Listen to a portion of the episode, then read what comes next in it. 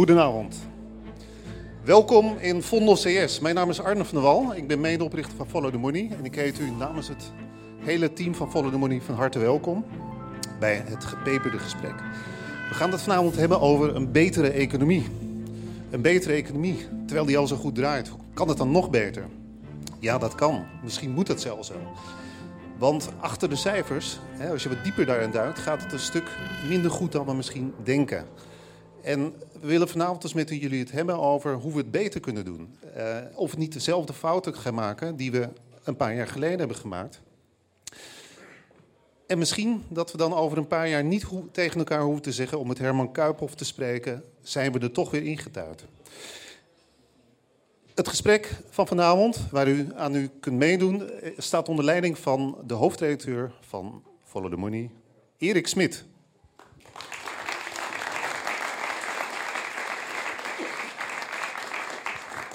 Ja, dankjewel. Eivolle zaal, perfect. Uh, we zijn helemaal voor in de stemming en uh, lekker optimistisch, want uh, een goede economie gaan we dus nog beter maken. dat is het onderwerp voor vanavond. betere economie dus. Ja, terwijl die al zo goed groeit. als je Mark Rutte hoort, is in, in, in, februari nog bij Buitenhof zijn we de snelst groeiende economie van Europa. Daar moest hij vrij snel op terugkomen. We zijn maar middelmaat helaas. Maar toch, 2,1% groei is fantastisch. Uh, en ja, uh, er is iets van 3 miljard aan begrotingsoverschot. Uh, en, en het, het, bruto binnenlands product groeide met 0,6 procent het laatste kwartaal van 2016. En de consumptie groeide ook met 2,7 procent. Dat zijn allemaal prachtige cijfers. En onze cheerleader-econoom Matthijs Bouwman, die, zei, die vereeuwigde dat. En die zei, nou, hier ga ik elke ochtend naar kijken als ik me een beetje bedroefd voel. En toch is er iets aan de hand, want een, een, een andere econoom, de hoofdeconoom van het CBS meneer Peter Mulligen, die uh, liet zien uh, dat ondanks alles uh, het, het, beschikbare inkomen van Nederland sinds 2005 eigenlijk alleen maar minder is geworden. En nou, daar zit eigenlijk een, een, een beetje een tweespalt in. er is iets heel positiefs aan de hand. We groeien weer, de zon schijnt. Nou, daar kunnen we natuurlijk niet zoveel aan doen. daar gaan we het vanavond over hebben. En dat doe ik niet alleen, want ik presenteer dat vanavond voor de uitzondering, uitzondering met iemand die ik al heel lang ken. Sterker nog, dat is de man die mij ooit ja, eerste baantje in de journalistiek aanbood en als, als hoofdredacteur. En, daar ben ik nog steeds dankbaar voor. En het is een man die maar niet volwassen wenst te worden. En zijn naam is Jort Kelder. Geef hem een hartelijk applaus.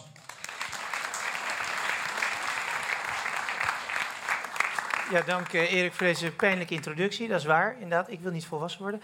Um, wij zijn hier uh, samen, FTM. Ik ben van de website, ja, 9 to 5. Ik ben eigenlijk gewoon van mezelf.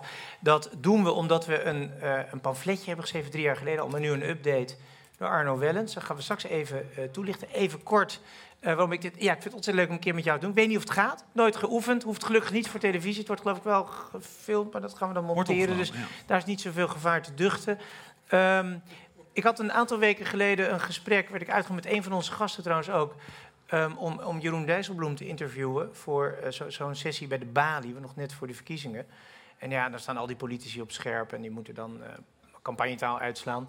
En we hadden allemaal maar tien minuten om uh, te praten. En ik dacht, ja, ik wil eigenlijk maar over één woord met hem hebben. En ik had zo'n blad als dit en ik had alleen het woord schuld opgezet. Ik had alleen met u over schuld, gewoon schuld. Hebben, en het is natuurlijk een beetje Calvinist, een katholiek Calvinist die Dijsselbloem. En ik merkte al snel, en ik was volgens mij niet de enige interview, maar Maarten Schinkel was er één. En we hadden nog een interview, dat, dat, je kan niet in tien minuten dit soort zware thema's bespreken. Dus daarom vond ik het leuk om hierbij aan te haken. We hebben nu anderhalf, twee uur maximaal. Geen pauze, denk ik, kan niet gedronken worden. We rammen in één keer door. Precies, we rammen in één keer door. Het is wel prettig als u gewoon meedoet. Dus uh, we kunnen gewoon even doorgaan. Ook geen politici, want we hadden het over hoe gaan we dit doen. Gaan we dan omzicht, gaan we dan Dijsselbloem nog eens vragen. Gaan we de... Ze zijn nu natuurlijk uit de campagnemodus, maar doen we het toch niet. Dus het is echt de bedoeling dat we hier misschien met z'n allen ook iets leren, iets verstandig worden. Scenario's, hoe we uit die schuldpositie komen. Hè. Hoe gaat het dan aflopen met de wereld? Of gaan we er allemaal aan? Ik werd vanmiddag um, min of meer op weg al naar het Vondelpark. Had nog even een uithaaltje naar een ander terras, moet ik eerlijk zeggen. Maar um, werd ik um, gebeld door het altijd journalistiek geduchte programma de Tros Nieuws Show. En de Tros Nieuws Show wilde met mij praten over zelfmoord. Ik zei, nou, ik ben nog niet helemaal aan toe. Maar ze zeiden, ja, we willen het verband leggen met de financiële crisis. Ik nou, het moment lijkt het alsof het allemaal weer wat beter gaat met de wereld. Maar er was iemand, geloof ik, op Wall Street of op, in Londen is er iemand uit het raam gesprongen. Ik zei, nou, valt best mee dat er maar één gesprongen is, gezien wat er op de achtergrond gaande is. En toen heb ik dat, die, die mevrouw die verder van goede wil was en die mij wil verleiden om op zaterdagochtend om half tien naar Hilversum te gaan, wat ik dus niet doe, misschien wil jij deze droeve taak overnemen, heb ik geadviseerd om het, het handboek wat mij vorig jaar werd toegestuurd uh, te lezen, de, het, het complete lexicon van um, uh, crisis-related suicides. Dus ik heb zo'n dik boekwerk vorig jaar toegestuurd uh, gekregen. 800 pagina's met alle zelfmoorden die wij kunnen um, ja, ja, relateren aan de financiële crisis. En ik verzeker u, zeker nadat uh, de, onze inleider straks een geducht betoog gaan houden, dat we uh, nog een zeker tweede, derde, vierde druk gaan krijgen van, deze, van dit lexicon. Want er zit nog wat aan te komen. Als u springt, uh, doe het op tijd, um, want dan is het nog een beetje origineel. ik ga eerst even. Ja, eerst één vraag voor de zaal. Want als je over schuld praat, particulier, publiek. Wie heeft hier, wie, wiens huis staat hier onder water? Eerlijk zijn. Wie heeft er allemaal Amsterdammers, dus dan kan het bijna niet gebeuren. Nee, u staat, u staat ja, maar mij, dat is ook een beetje sneuwe plek, hè? dat is logisch. Staat onder water. Twee ton onder water, mij ja, maar dus u bent de enige hier. In Nooddorp. Ja, ja. Twee ton op, hoeveel ongeveer? Op een paar ton. Dus dat is fors. Ja. Komt u er nog uit? Of gaat het helemaal fout? Ik ga springen. Oké, okay, u gaat springen. Goed. Um, we hebben de cameraposities nu nog vast. Doen we straks even los van het balkon in de pauze als het nog een beetje leuk licht is. Um, wie heeft hier uh, meer dan 3,5 keer zijn inkomen geleend voor de aankoop van zijn huis?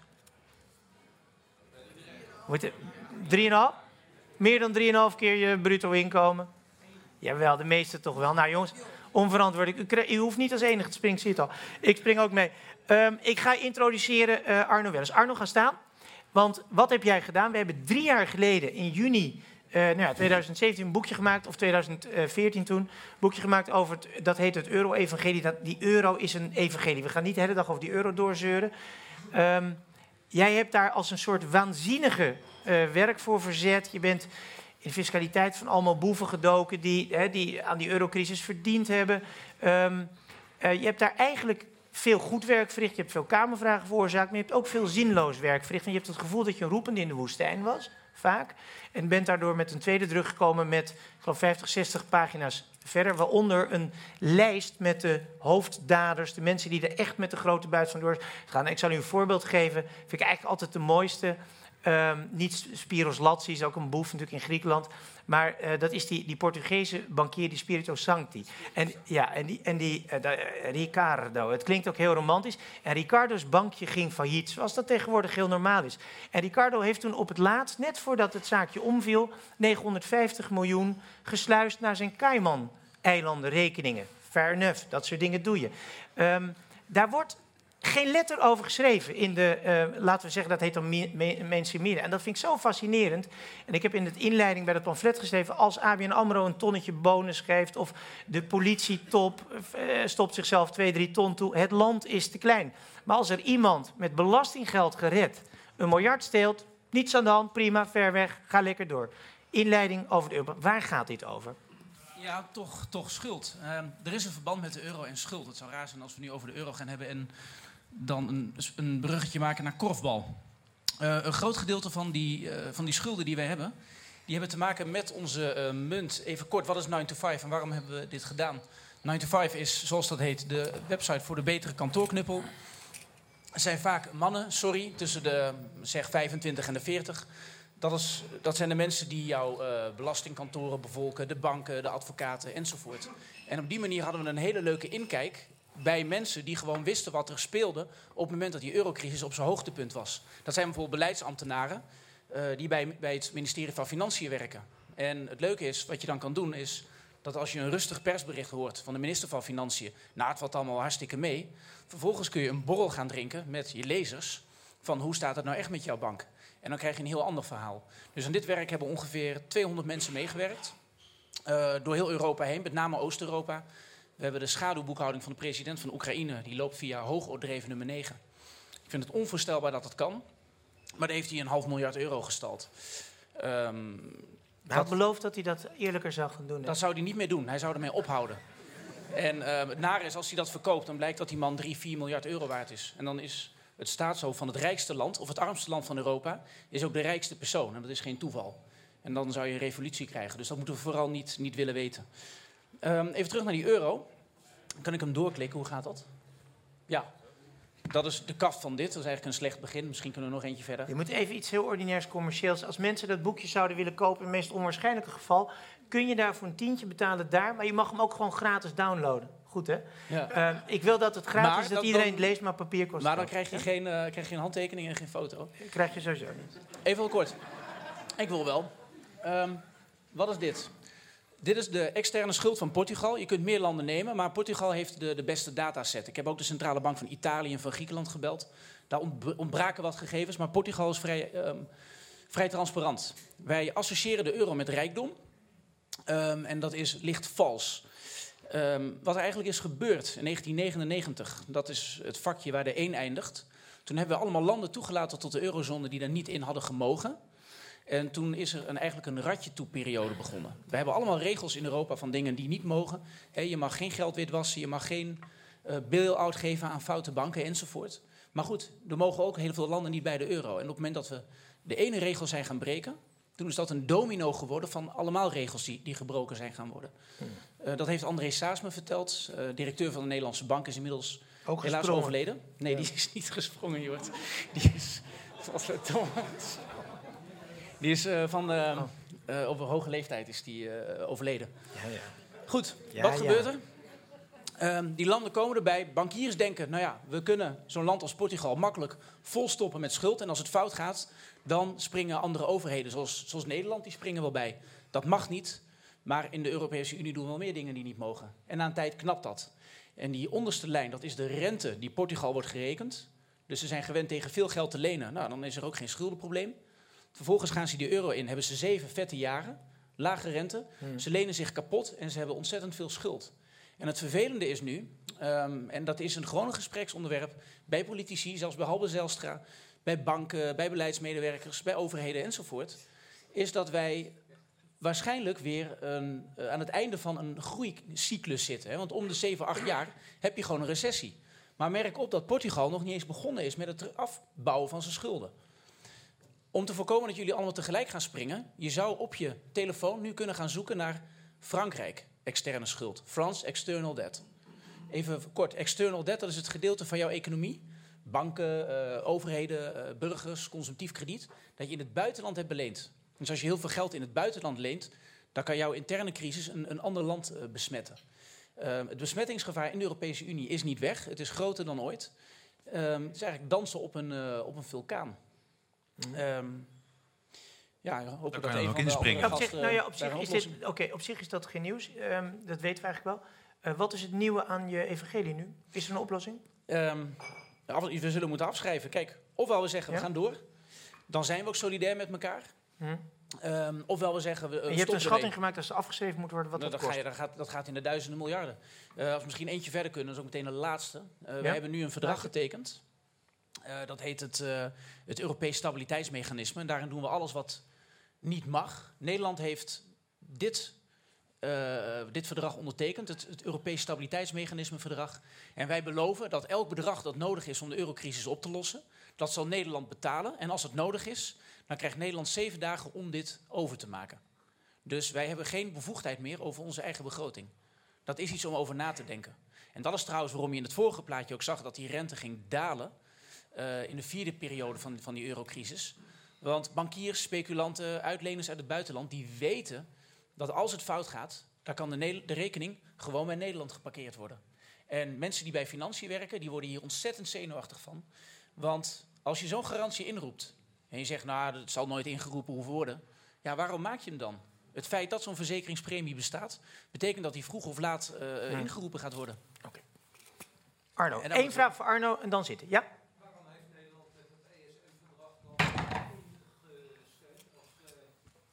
Sorry.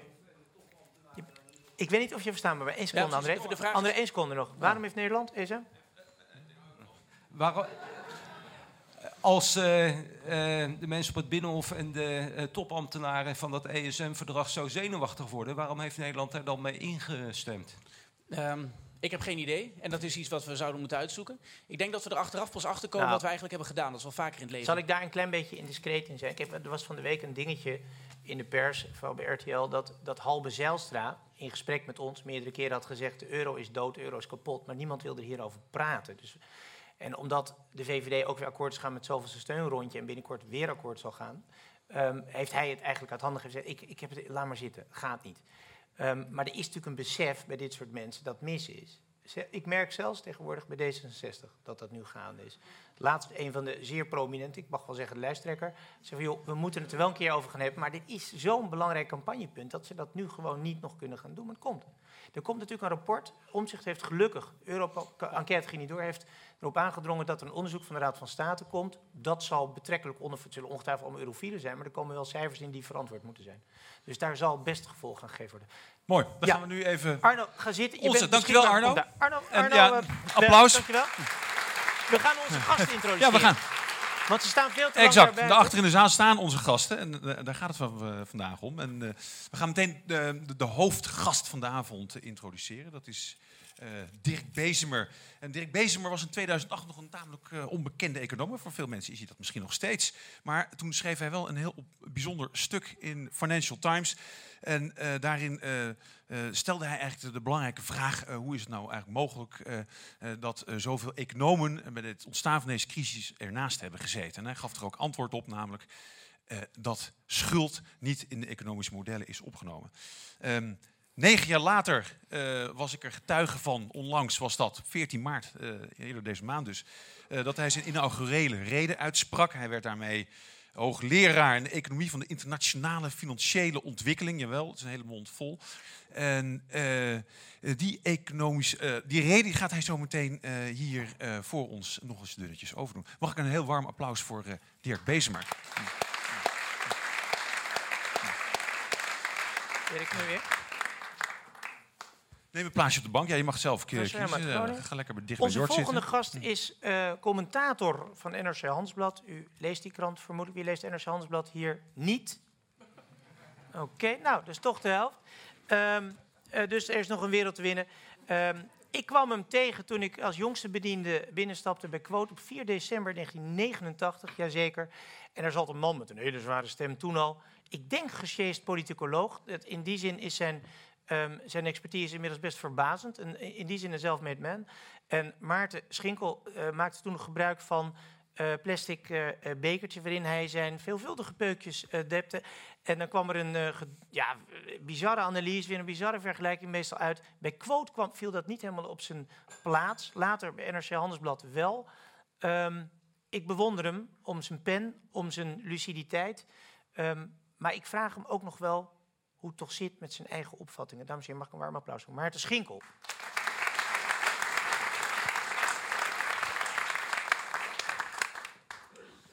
Ja, en de derde gast van de avond is, eh, ja, hij is hoogleraar risicomanagement aan de Vrije Universiteit hier in Amsterdam. En hij weet eh, meer dan wie dan ook in dit land eh, iets af van financial weapons of mass destruction, oftewel derivaten. Eh, hij is eh, tevens eh, CEO en oprichter van het bedrijf Cardano. Dat is een bedrijf wat pensioenfondsen met name helpt bij jawel, het managen van risico. Maar daarnaast is hij ook nog eens een keer filmmaker. En, en, en heeft de film Boom Bust Boom een paar jaar geleden gemaakt. Samen met Monty Python lid Terry Jones. En, en daar gaan we vanavond ook nog een klein stukje van zien. Mag ik een heel warm applaus voor Theo Kokken.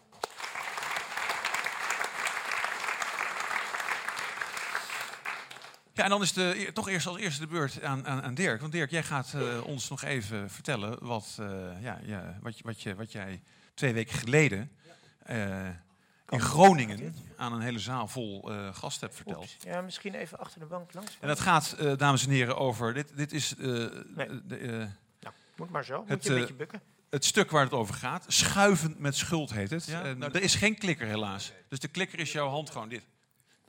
Oké, oké. Eh, werkt deze goed? Ja. Ik had eh, gedacht dit een hoog tempo te gaan doen. Dus jongens, eh, opletten. Ja. Oké, volgens mij gaat het vanavond over de vraag... Ja, is financiële ontwikkeling eigenlijk goed voor onze economie? Ja? Nou, wat is financiële ontwikkeling eigenlijk? Dat gaat over het uitgeven van schulden. Zo gauw één partij een schuld op zichzelf uitgeeft, ze dus zegt van ik ben jou, sorry, jij bent mij zoveel schuldig, een schuld op iemand anders dus, dan kan daar, kunnen daarmee betalingen verricht worden. Dus je kunt schuldpapier van iemand anders gebruiken om weer iemand anders betalingen te gaan doen. Dat is in wezen financiële ontwikkeling. En schuld heb je in allerlei vormen. Nou, er is één partij die schuld uit kan geven, één soort instelling, wat als universeel betaalmiddel gebruikt wordt. En dat zijn natuurlijk de banken. Dus als ik een lening uh, neem bij een bank, uh, dan hebben we dus bankenschuld en dat is wat we geld noemen. Dus de geldhoeveelheid neemt toe uh, als de hoeveelheid schuld toeneemt. Hier zie je dat voor de laatste kwart eeuw. De hoeveelheid uitstaande schulden, bedrijfskredieten, consumptief krediet, is, is gestaag toegenomen.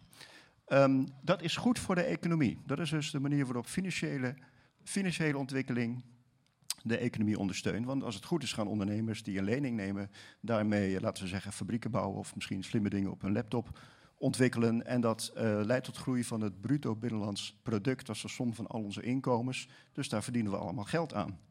Um, als je dus de groei van het BBP legt naast de groei van schulden, zie je dat die twee gelijk opgaan. Dus financiële ontwikkeling ondersteunt economische ontwikkeling. Nou, als dat het hele verhaal was, dan zaten we hier vanavond niet. Um, dit is namelijk heel fijn. Je ziet dat de schuld als percentage van het BBP op de verticale as is stabiel. Neemt niet toe over de laatste kwart eeuw. Afgelopen tijd een klein beetje. Je hebt dus geen schuldenprobleem, want als je schuld ten opzichte van het inkomen stabiel is, dan gaat het goed. Maar dat is niet alles wat banken doen. En daarom zitten we hier vanavond. Want banken kunnen ook nog leningen uitgeven, niet aan bedrijven.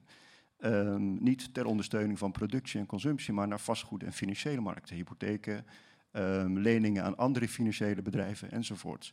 Daarvan stijgen wel de prijzen van landhuizen, aandelen, obligaties, andere, allerlei soorten derivaten. Maar daarvan stijgt niet het inkomen, daarvan stijgt niet de BBP, of maar een heel klein beetje.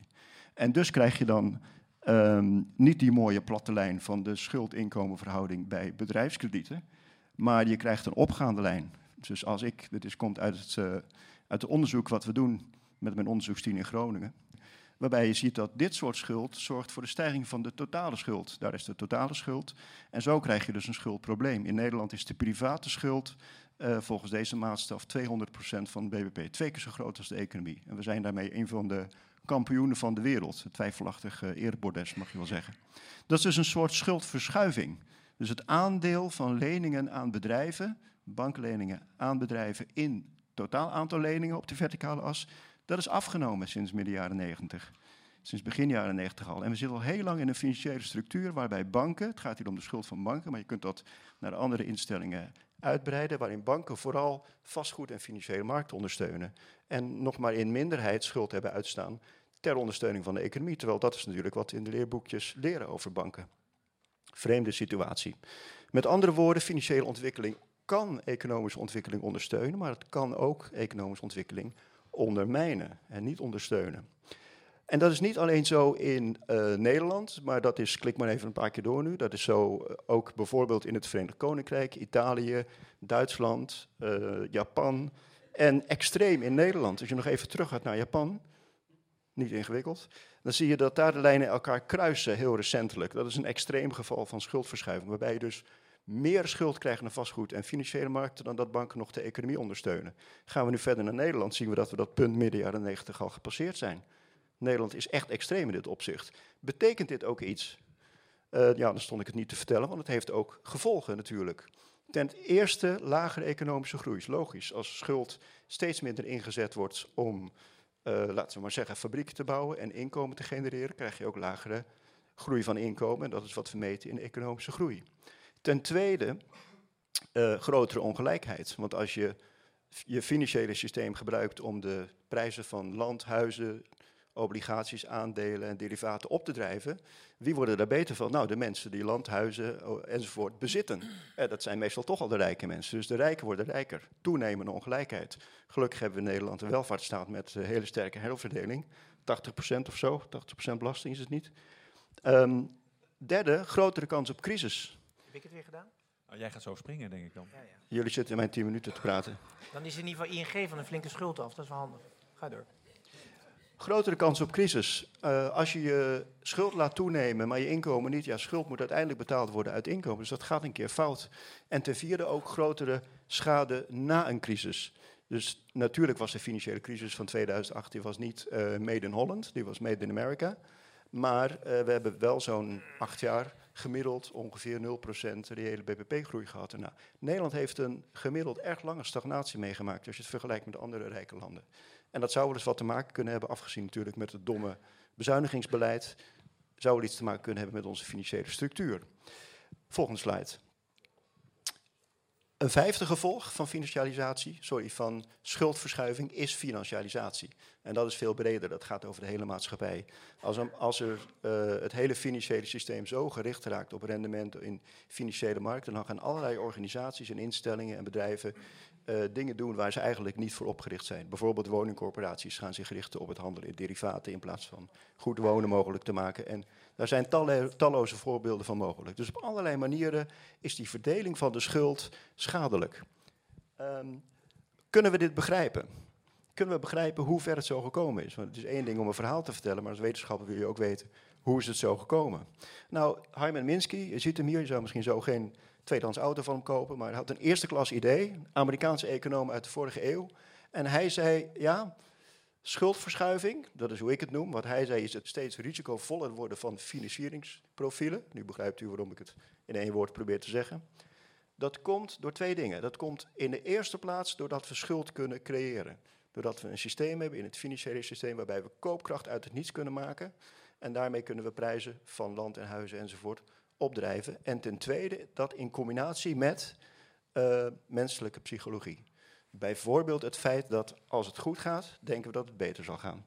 Dus in stabiele tijden denken we dat het stabiel zal blijven en durven best nog een beetje meer te lenen, nog een beetje meer te investeren.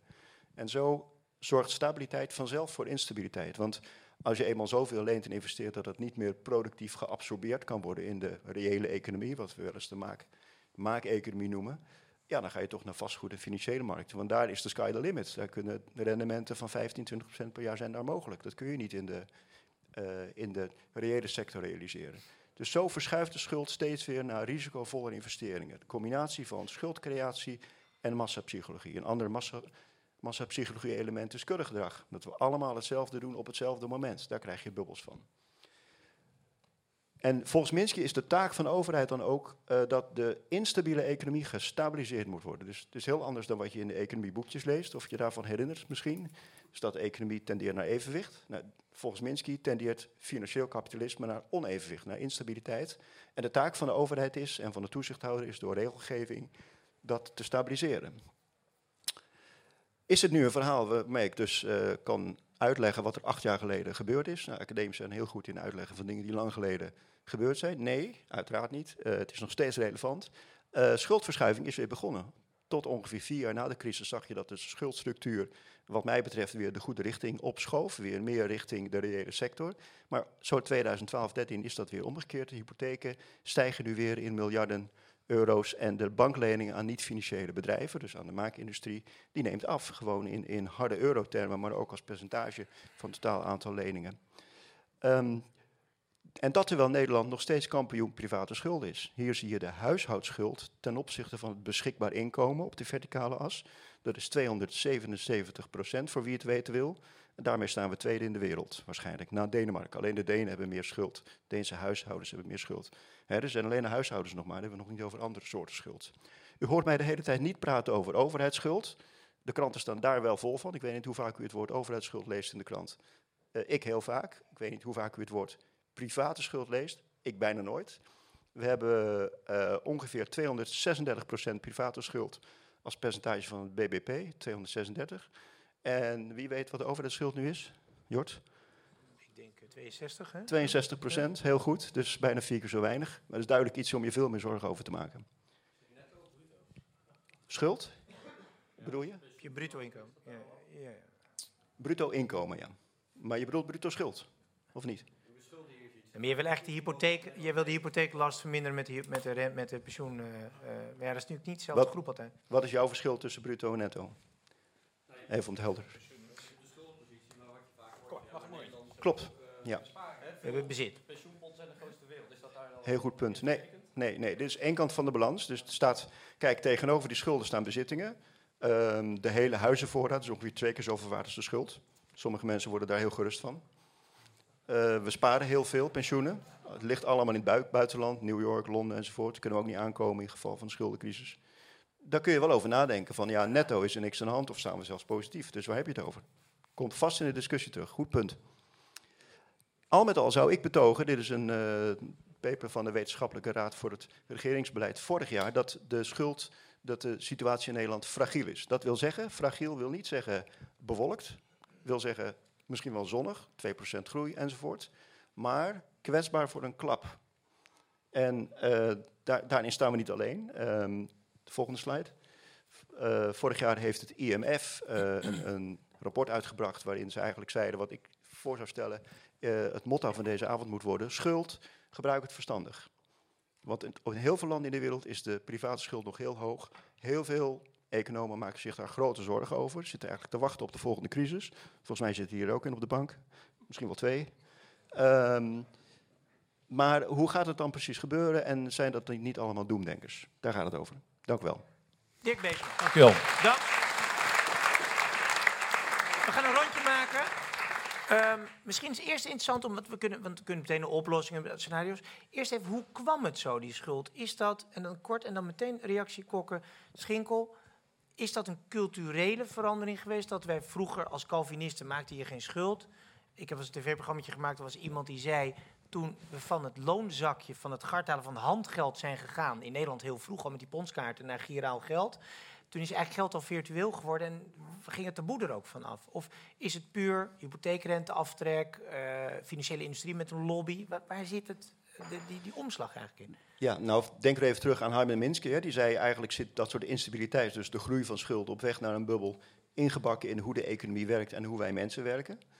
Ehm, dat, dat, als dat waar is, dan betekent dus dat je continu die financiële markten en leengedrag van mensen moet reguleren.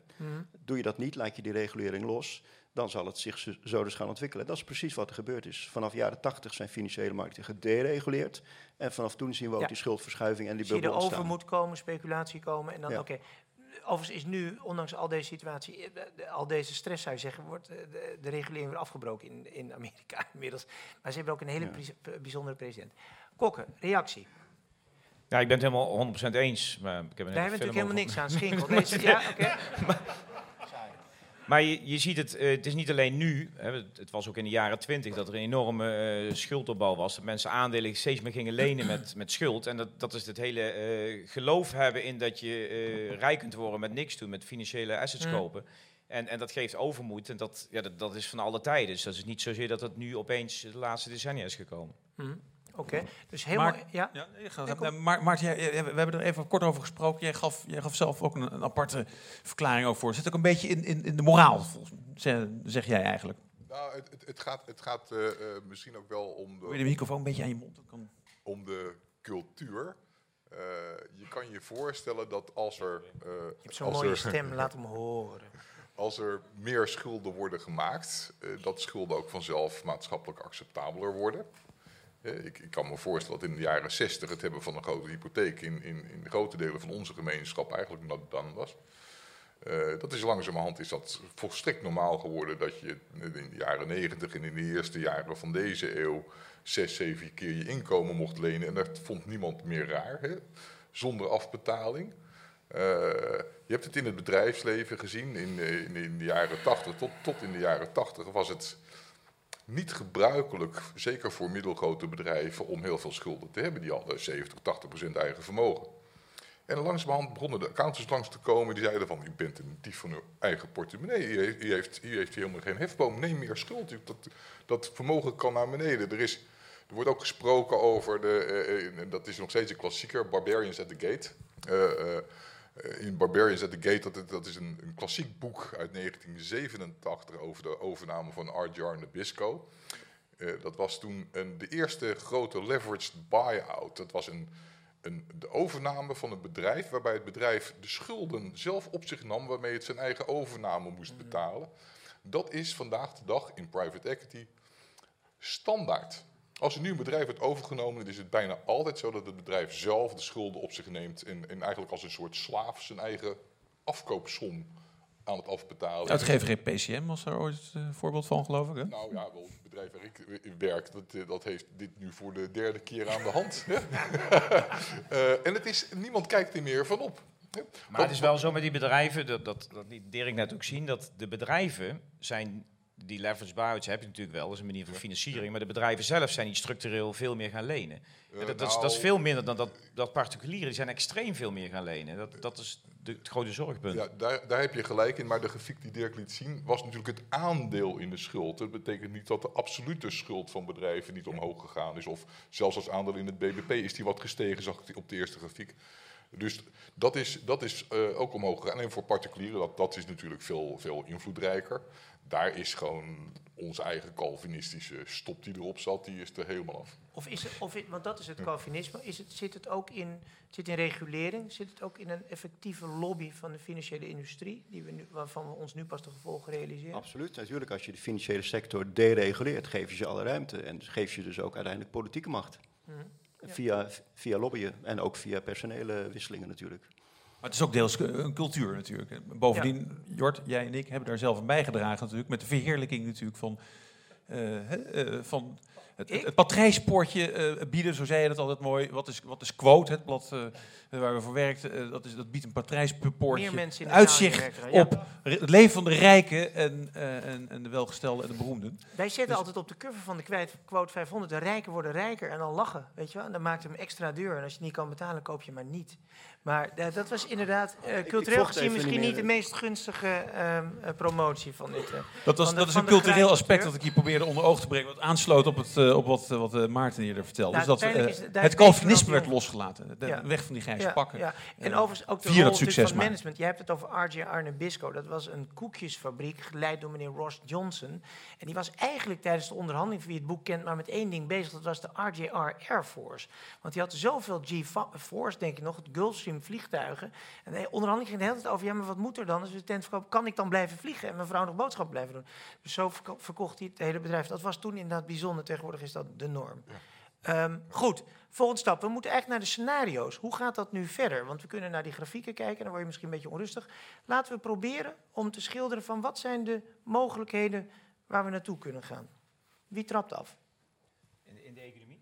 Nou, gewoon, hoe komen we uit deze schuldpositie? Is dit, wordt het inflatie? Nou, niet, wordt laten we eerst, wordt dit schuldafwaardering? Laten we eerst eens kijken, wat, ja? wat, wat zijn de scenario's als, ja. het, als het fout kan gaan? Ja. Uh, uh, je hebt het nu eigenlijk, uh, jij schetst dat in het eind van, jou, van jouw toespraak, Dirk. Dat, ja. het zou wel kunnen zijn, we zijn zeven, acht jaar verder, dat we weer aan, aan, aan het begin staan van een volgende ja, bast. Dus, Sterker dat wat is, Minsky zegt, dit is 1929 potentieel. Waarom eigenlijk niet?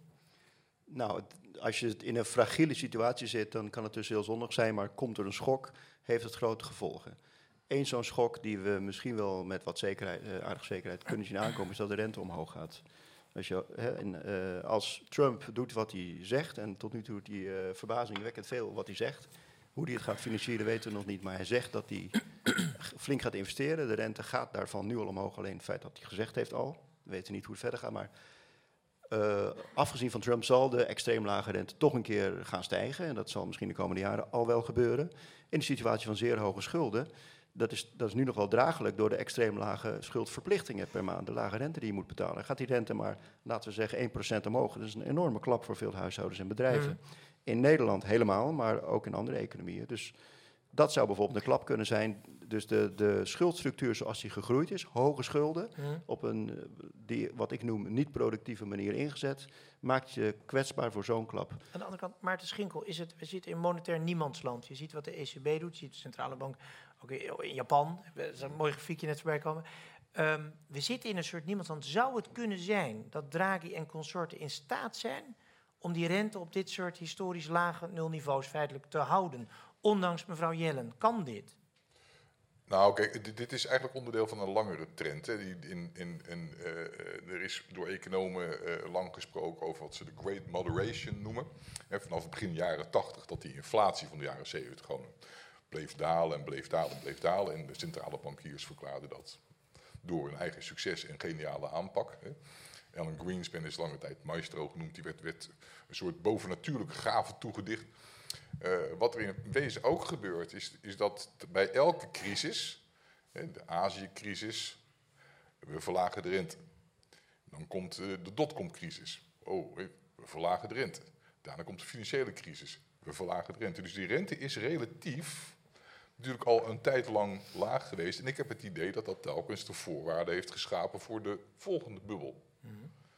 Ehm, en als je dat doortrekt, nou is de geschiedenis. Ja, maar dat houdt op. Ja. Je hebt nu, Ja. als je geld hebt in Zwitserland, is een negatieve rente natuurlijk. Maar, maar, maar dat houdt gewoon op nu. Ik bedoel, ik weet niet wat het... Wat was, weet mensen al of er berichten zijn bij Triodos? Of al die eh, wereldverbeteraars nu hun geld aan het weghalen zijn of niet? Gaat dat gebeuren nu? Ja. Nee, dat gaat zich ergens wreken natuurlijk. Ja, die, ging, die gingen denk ik al, al om andere redenen naar de triodos dan, eh, dan de rente. Want die Nou was ja, denk ik oké, maar als je toe gaat betalen, moet ik even zien nog. Maar Maar schets, schets, schets dan, dan het scenario eens wat er dan gaat gebeuren als, als, als die rente omhoog gaat. Eh, Theo, jij bent iemand die daar natuurlijk heel veel over nadenkt. En de risico's daarvan in beeld wil brengen. Leg ons, leg ons dat eens uit. Wat, eh, wat gaat er gebeuren? En hoe erg gaat dat worden? Ja, wat ik zelf nu zie is dat we er veel slechter voor staan dan eh, in 2008. Want in 2008 hadden we nog dat instrument van de rente. Toen, was die nog, toen kon die nog omlaag. En nu is dat instrument dus helemaal weggevallen. Dus je kunt al bijna niets meer. Hè. Draghi zegt whatever it takes. Maar dan uh, er is toch geen Greenspan put meer. Ja. Omdat die, die is uitgespeeld. En vervolgens, vroeger hadden we ook nog China. En zeiden, nou, China die gaat ons dan wel uit de eh, ellende helpen. China heeft ook een schuldenprobleem. En die, zit, die hebben precies hetzelfde gedaan als dat wij hier hebben gedaan. De, die ligt, dat ligt helemaal stil. Dus alle opties die we in 2008 nog hadden, die hebben we nu niet meer. En Mm. we, zijn wel nog meer schuld aan het opbouwen. Dus mijn maag draait iedere keer om als ze zeggen, het gaat goed in Nederland. Ja, het gaat goed eh, om, de, om dezelfde reden als dat het voor in 2007 goed ging, vlak voordat het fout ging. Je weet niet wanneer het fout gaat. heb, je, heb jij dezelfde ervaring als Arno? Heeft dat dus officieel, zeker in tijd van verkiezingen, gaat het allemaal heel goed?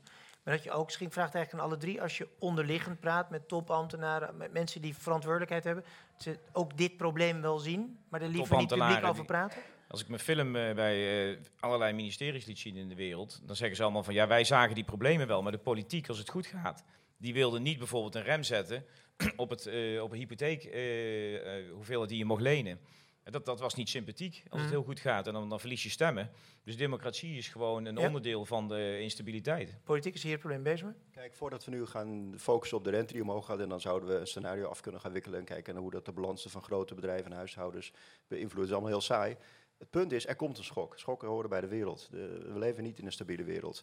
De rente gaat omhoog waarschijnlijk. Eh, Brexit komt eraan, dat weten we ongeveer zeker. Ehm, we zitten aan het eind van een, eh, van een business cycle, dus de economie gaat ook weer eens minder. Dat is gebeurd, acht, na, gebeurt na acht, negen jaar, zoals je net zei. Hoe, hoe kun je daarmee omgaan als je de schulden heel hoog zijn? Toen ik het laatst er met iemand over had, die zei van... Italië gaat misschien wel uit de euro. Dat was mij nieuw, heb ik dingen nagekeken. Ja, dat is eigenlijk niet zo'n heel raar scenario. Want de It- Italianen hebben steeds meer last van de euro. De enorme bezuinigingen die ze moeten doen, het scheurt hun eigen politiek systeem kapot. En ze zijn groot genoeg om eruit te gaan en op eigen benen te staan. In tegenstelling tot veel andere landen. Als je erover door gaat denken, zijn er gewoon te veel scenario's... en te veel mogelijke schokken die in een normale wereld ook best wel gebeuren... maar waar we nu heel kwetsbaar voor zijn. En dat is denk ik het grote punt. Maar wat gebeurt er dan? Dan gaat Italië uit de euro. En dan? Koop, kunnen we morgen niet meer naar de bakker? Wat, ge- gewoon eenvoudig met leg uit wat er dan gebeurt. Met ja, ons dat, leven. nou, dat, zou, ehm, dat zou meteen voor een heleboel andere landen betekenen dat ze meer rente moeten gaan betalen op hun overheidsschuld. Om hun Mhm. overheidsschuld gefinancierd te krijgen, omdat internationale investeerders op dat moment waarschijnlijk eventjes of lang hun geloof in de euro verliezen. Dat leidt tot eh, financieringsproblemen bij andere, zoals we ze noemen, zuidelijke staten. Dan moet de ECB bij gaan springen. Er ontstaat zoveel onzekerheid over Oké. eh, dat het waarschijnlijk investeringen zal drukken. Daardoor gaat de economische groei omlaag. Nou, Een afwikkelen. Misschien wel belangrijk om te zeggen, wat nu ook al gebeurt, dus waar je ook onderzoek naar doet, is dat door die allocatie van geld naar eh, financiële assets zoals huizen en aandelen, ja, en dat, dat is op dit moment helemaal eh, de hele allocatie van geld, omdat de ECB moet ingrijpen. De ECB koopt corporate bonds op, hè, obligaties van bedrijven. Is, dit noemen wij kapitalisme. Dit heeft niets met kapitalisme te maken. Maar die kopen dus obligaties. In Japan koopt de centrale bank aandelen. Die kopen bedrijven. Wat, dus die hele, eh, en, en kleine bedrijven die kunnen geen cent geld meer krijgen. Ja. MKB'ers kunnen geen geld meer krijgen. Innovatieve bedrijven in Nederland, ik heb ze allemaal gehoord. Ze kunnen geen cent meer krijgen. Er is een totale misallocatie van geld die een enorme groei is, of een, een eh, demping is op onze groei en op onze innovatiekracht in Nederland. Theo, jij klinkt, jij klinkt eh, toch een beetje op een of andere manier als een, als een liberaal die eh, minder liberaal is geworden. Want dit is natuurlijk wel het gevolg van liberaal beleid. Hoe, hoe kijk je daar tegenaan? Nou ja, ik, ik ben eh, sowieso een, een, een D66-liberaal. eh, maar eh, dat doet er helemaal niet toe. Maar ik ben wel liberaal, ik ben ondernemer. En ik vind ook dat bedrijven moeten kunnen ondernemen. Maar de financiële sector, en dat is ook wat Minsky zei. Minsky was ook niet per se links of zo. Maar Minsky zei, je moet mensen wel misschien... een, je kunt gewoon een markteconomie hebben in de reële economie. Maar je kunt geen markteconomie hebben in de financiële economie. En, en dat is een essentieel punt. En links en rechts, ook in Amerika, dat heb ik ook in mijn film zitten... Clinton en Bush hebben allemaal meegeholpen om die financiële industrie om die eh, groter te maken en om, om die disallocatie van kapitaal eh, te, eh, Ja. ja, te faciliteren. Dat is ook een mooi moment om even dat... nou, even een één vraag uit de zaal. ja? Even, dat, is, Vraag dat is een prima momentje hoor. Je Ik hebt een losse... Ja, Ja, ik heb geen losse. momentje, ja. Zegt u het even. Wat, wat is uw naam? Mijn naam is uh, Sjoerd Rania en ik ben van de Next Level Democracy. En daar nemen we een nieuwe economie mee. En mijn vraag is, er is veel te doen over nieuwe soorten economie, blauwe economie, circulaire economie. Er staan ontstaan sociale impact-economie. eh, het- je kan het niet opnoemen hoeveel nieuwe soorten economieën aan de onder- onderkant van onze samenleving op dit moment aan het ontstaan zijn. En ik, ik verwacht, maar ik, ik kan het niet inschatten, dat dat ook gevolgen gaat krijgen voor dat lineaire gebeuren wat ik vandaag eh, tot nu toe zeg maar, op de banken eh, hoor zeggen van het zal wel ongeveer zo gaan als het ook in de vorige eeuw zijn, is gegaan. Volgens mij leven we in een compleet nieuwe eeuw Ik ben met hier te nieuwe kansen. voor. Kunt u me even uitleggen wat u daarmee bedoelt? Wat, wat is dat? Wat soort economie? Eh, volgens mij was de inleiding van dit, eh, de- deze bijeenkomst ook iets over Thomas Rauw, die iets gezegd had. Daar, eh, daar zijn, er zijn heel veel eh, eh, eh, activiteiten nu gaande die zich, eh, je zou kunnen, in mijn, in mijn visie zou kunnen vergelijken met eh, de babyboomers van na de vorige grote crisis, die een nieuwsoortige economie zijn opgegaan. Maar, maar dat, maar dat is het deel wat we zo meteen gaan doen. Dat is een beetje het, Ja, con- we gaan- con- het constructieve deel. Je bent iets te vroeg, Ja, Short. Want we gaan een filmpje Je bent iets te vroeg, maar het is wel, hou, hem, hou hem even vast. Want we gaan het zeker ook nog constructief opbouwen. We gaan eerst nog even naar even de ellende nog een beetje bespreken. U, u, u heeft, heeft u een ellendige vraag? Ja? ja? De Oké, situatie dan, dan, dan waar we nu in zitten. Ja, ik, had, eh, ik had iets over ellende. Henk de Vries van Vetship. Eh Jort kent ons wel. Eh, Alles boven de Vol- 100 meter. Top. nou, Ja? prima. Eh, volgens mij, wat jullie zeggen, en ik ben daarvan overtuigd inmiddels, na met veel bankiers te hebben gesproken, is ons financiële systeem zo verschrikkelijk kapot dat het niet meer heel wordt. En als je, ik ben bij het afscheid van Gerrit Salm geweest en dan sta je met de bankiers te praten. Ze hebben geen idee. En als je een bankier één op één spreekt, ook de grote meneren in die banken, in die prachtige pakken, met die mooie bonussen weer. Ze weten het niet. Ze zitten een beetje wanhopig. Precies wat jij zei. Ik wil geld lenen aan het midden- en kleinbedrijf, maar de regelgeving maakt dat onmogelijk. Maar ik barst van het geld van, ik krijg het gratis van de overheid. Dus ik donder het maar bij die overheid weer terug, of met obligaties. Dus ik denk, het gaat gewoon echt te barsten. Maar Even, even meneer Vis, dus zegt u dan, die bankiers, ze begrijpen niet of ze willen het niet? Ze weten, kijken nee, weten ze het echt ze niet? weten het echt niet. Je ziet die banken namelijk steeds kleiner worden, steeds meer mensen Serieus, ja? Ontslaan. Dat is, En uiteindelijk ja. blijft er iets over dat wij met internetbankieren, nou hebben ze helemaal niet meer nodig. Maar is dat dan zorgelijk of is dat eigenlijk geruststellend dat zij het niet weten? Want dan neemt een ander dat wel van het- ze over. Ik vind het fascinerend. Ja. Ik, ik, zie, ik Ja. zie Theo, ik zie Theo? knikken. Dus Ik ben het natuurlijk absoluut mee eens. Wat er gebeurd is, is na de crisis zijn we nog meer regels gaan maken. En de- in de plaats van principes waar bankiers zich aan zouden moeten houden, zijn we gaan zeggen, dit is de grens. En iedereen is gezegd, als dat de grens is, dan gaan we dat niet meer doen, dat niet meer doen. Ze worden allemaal hetzelfde. Ze zijn allemaal homogener. Ze worden allemaal hetzelfde soort instituut. En ze zijn allemaal op sterven na dood, net als levensverzekeraars. En dat, dat zit... Ik ben ook wel positief dat er nieuwe dingen zullen komen. Maar het verhaal van Minsky, dat iedere keer als mensen weer overconfident worden, als het weer goed gaat, dat ze dan weer zo'n schuldencrisis zullen krijgen. Dat blijft ook in die nieuwe wereld die er straks komt. Ja. Gaan we dat ook weer Voor Daar wil, nee, maar daar wil ik even op inhaken, Ja. want dan gaan we nu dat, eh, even het, doen we filmpje laten zien. Eh, dit is het, eh, een, eh, een fragment uit de film eh Boom Nee, wacht, Boom. voor je me instart, voor je me instart. Even weten, wat is je rol in deze film? Heb je hem bedacht, gemaakt? Wat is je rol? Ik heb hem geschreven met eh, Terry Jones. En, eh, Welk als, eh, jaar? in 2012 geschreven. Hmm. En 2015 was hij klaar. Dus niet Veel dat we de hele tijd aan gewerkt hebben, maar we zijn eh, tussendoor gewoon eh, af en toe eh, de wereld rondgereisd. En nog vrij lang gedaan over animaties en dat soort zaken. Maar Oké, kunnen we er zonder inleiding in gewoon kijken en dan daarna over praten?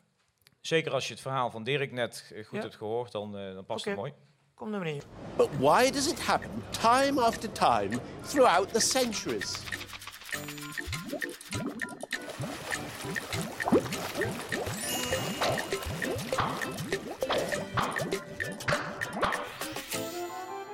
In the 1960s, 70s, and 80s, the economist Hyman Minsky proposed the financial instability hypothesis. Hi, Dad. Oh, hello, son. Sit down. Sure. Now, listen up, Alan. I'm all ears, Dad.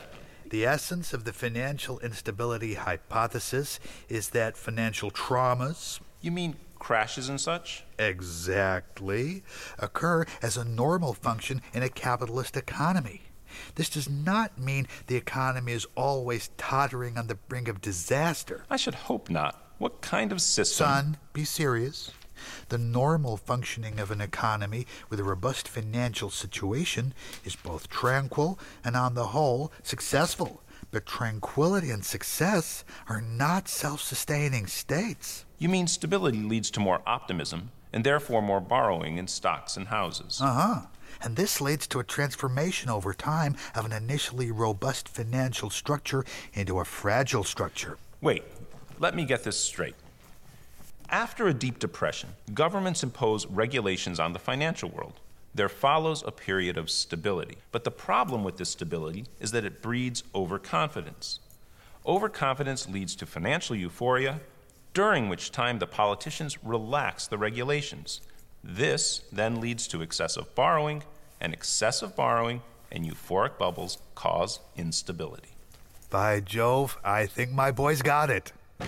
Well, I've been hearing about it at the dinner table since I was six. Yeah, Hyman Minsky used to say uh, stability is destabilizing. It causes people to get overconfident. It causes people to forget about the underlying nature of the system, that it's inherently unstable, inherently unstable. But it's a powerful hypothesis. And the hypothesis actually is basically that uh, uh, there are long cycles in which people forget about the dangers of debt, forget about the dangers of being highly leveraged. That goes both for borrowers, for lenders, for government regulators, everybody. The, the last financial crisis recedes into the fog of memory. Uh, and that sets you up for the next one. He predicted that financially complex capitalism creates crashes, creates massive booms and busts that can, on some occasions, reach the scale of 1929. So it, 1929, can happen again. That's Minskianism.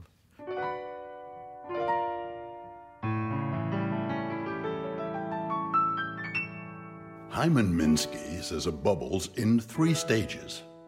The hedge participants are first in line. What they save or make or get pays the interest on their debt. The economy is looking pretty fine. The second stage involves some speculation. Speculators borrow cash to buy more shares. And as long as the market rises, there are no nasty surprises. But when it falls, it takes them unawares. Things have gotten really quite unstable. This is where the dangerous stage begins. People borrow more to pay their interest as before. And in the end, it's just the bank that wins. But he was not himself uh, a banker. Okay, he was not himself. So he had a bigger picture. He was able to step back from this and, and understand the system as a whole. Ja? Eigenlijk, ja, nou ja, ja. Dank. Is er, eh, is er Maarten Schinkel iets tegen in te brengen, te- tegen Hyman Minsky? Want het is, er zijn zoveel economen, zoveel meningen. Nou, toen ik hierheen fietste, toen ik hierheen fietste vanaf het station op mijn NS-fiets, eh, dan zie je overal borden van de SNS-bank die je uitnodigt om nog, nog meer te komen lenen tegen nog lagere rente. Ja, je kan het zo in deze film plakken. Ja, oké, nou, maar ik zeg dus, is er tegen de theorie van Minsky iets in te brengen? Is dit de realiteit van nu? Kom je, heeft, is, is dit universeel eh, gelijk aan zijn kant? Nou, misschien is het wel, eh, wel, groter, eh, wel groter in maatschappelijke zin. Je kan misschien ook wel zeggen dat 1914 uitbrak, de Eerste Wereldoorlog, Ja. omdat de wereld als geheel eigenlijk gewoon heel lang stabiel en rustig was geweest. En er zijn ook mensen die, die voor onze samenleving, een westerse samenleving, die parallellen trek- trekken met de periode van na de Tweede Wereldoorlog tot nu. Mhm. Ja, dat, dat, dat mensen, zeg maar net als toen, wel zin hebben in Als een... een eh, bijna een Darwinistische correctie Friesje Frulige Kriek. Maar wat leuk is, dat James Galbraith, dit was dus, die pop was John Kenneth Galbraith op het einde. En dat is een van de grootste economen aller tijden. Die, eh, als je econometrie, econometrie studeert, krijg je die mensen allemaal niet. De Minsky kreeg ik niet. Maar in ieder geval, die, de zoon daarvan, James Galbraith, die, die heeft ook een keer een artikel geschreven. En die endogene instabiliteit van Minsky eh, meer algemeen maakte naar de, naar de sociale processen in de geschiedenis. En Ja. ik denk dat dat wel eh, parallellen heeft. Maar is dat, is dat jij hebt dit laten zien, eh, deze econoom Minsky. jij bent natuurlijk een eh, volgeling van hem, zou je kunnen zeggen. Of in ieder geval iemand die voorborduurt op zijn werk, Dirk. Maar jouw analyse in 2008 was al dat eigenlijk deze mannen vergeten economisch. Dat noem jij ook letterlijk zo in, in, het, in het filmpje. Eh, is dat nog steeds zo? Ja, behalve natuurlijk jijzelf, maar... Ja, inderdaad. Maar eh, er zijn natuurlijk, eh, zijn naam werd zeker, in 2008, 2009 hadden mensen het over de Minsky moment in the market. Eh, lekkere, lekkere alliteratie. Maar dat, ja, dat was toch heel veel lippendienst. En heel weinig is er toch eigenlijk met zijn werk gedaan in, laten we zeggen, de toptijdschriften in de economie. En dat een, ja, een belangrijke reden is, wat ik ook al noemde in mijn inleidingen, is dat wat Minsky zegt, dat gaat in tegen een basis aanname in, eh, in de macro-economische theorie. En dat is dat een economisch systeem tendeert naar evenwicht. En Minsky zei, nee, financieel kapitalisme, hij was er heel specifiek over, zei, we leven in een heel specifieke ehm, fase van het economisch systeem, financieel kapitalisme, dat tendeert naar instabiliteit. Die, die film die was ook een aanklacht tegen ons onderwijs. Ons onderwijs zit helemaal doorvlochten van onzin over evenwichtstheorieën en rationele mensen. En, en het is echt idioot wat we leren. Dus ik, bedoel, dat, Ja. ik heb zelfs... Jij bent ook een van de mensen, van de, de, de steunpilaren achter Rethinking Economics. Hè? Vertel daar eens iets over. Dat is eigenlijk een beweging om ander economisch denken weer gangbaar te krijgen op universiteit. Dat is één van, volgens jou, een van de oorzaken dat we steeds weer ook weer in dit soort processen terechtkomen. Dat er te weinig diversiteit is in economisch denken. Leg Sterker nog, de diversiteit die, die volgt ook dat endogene proces. Dus de, op het moment in de jaren 60, 70, als mensen toen op de universiteit economie hebben geleerd, dan kreeg je best wel diverse aanbod aan, aan, aan verschillende economen. Leerde je van verschillende stromingen, kon je nog over nadenken. Daarna werd het allemaal steeds meer die rationele mensen, die evenwichtstheorie. Het werd steeds eenzijdiger toen die mensen ook steeds meer overconfident werden dat we nu de economie wel beheersten. This time is different. Nu kunnen we het wel aan. We hebben computers, we begrijpen het nu allemaal. En dat, eh, en Rethinking Economics die is aan het meten. In, die is in Engeland begonnen, maar eh, is in Nederland eh, bestaat nu ook. Alfonso zit hier ook in de zaal, die heeft het in Nederland opgezet. En die gaan meten op universiteiten wat de diversiteit is aan onderwijs, aan verschillende eh, ja, zeg maar, eh, stromingen die je leert. En, en aan het, of dat het juist weer een hele dogmatische aanpak is van een of ander paradigma van een wereld die helemaal niet bestaat. Want dat is eigenlijk, het, het is ook helemaal geen wetenschap, hè, eh, economie. Wat dat Maar, betreft. Maarten, zie jij dat ook? Dat dat, dat, dat, eenzijdige economisch denken dat dat post heeft gevat in de jaren 80 en Eh, 90, dat, dat een van de oorzaken nou is? ja, Je, je, hebt hem, je hebt hem sowieso zien mathema- mathematiseren. hè. Eh, eh, eh, alsof het een, een, een vorm van natuurkunde werd. hè, met, eh, gewoon, met, met, met zekerheden, met wetmatigheden die, die uiteindelijk bijna niemand meer betwijfelde. En eh, wat wel mooi is van, eh, nou, het, een van de weinige mooie dingen van de crisis, is dat er wel een beweging op gang is gekomen om te kijken of er fouten zijn gemaakt, of er andere zienswijzen mogelijk zijn, nog los van grassroots eh, bewegingen waar meneer daar eh, eh, eh, ons net op wees. Eh, ik ben toen bij de oprichting geweest van het Institute of New Economic Thinking van, eh, van, eh, van George Soros.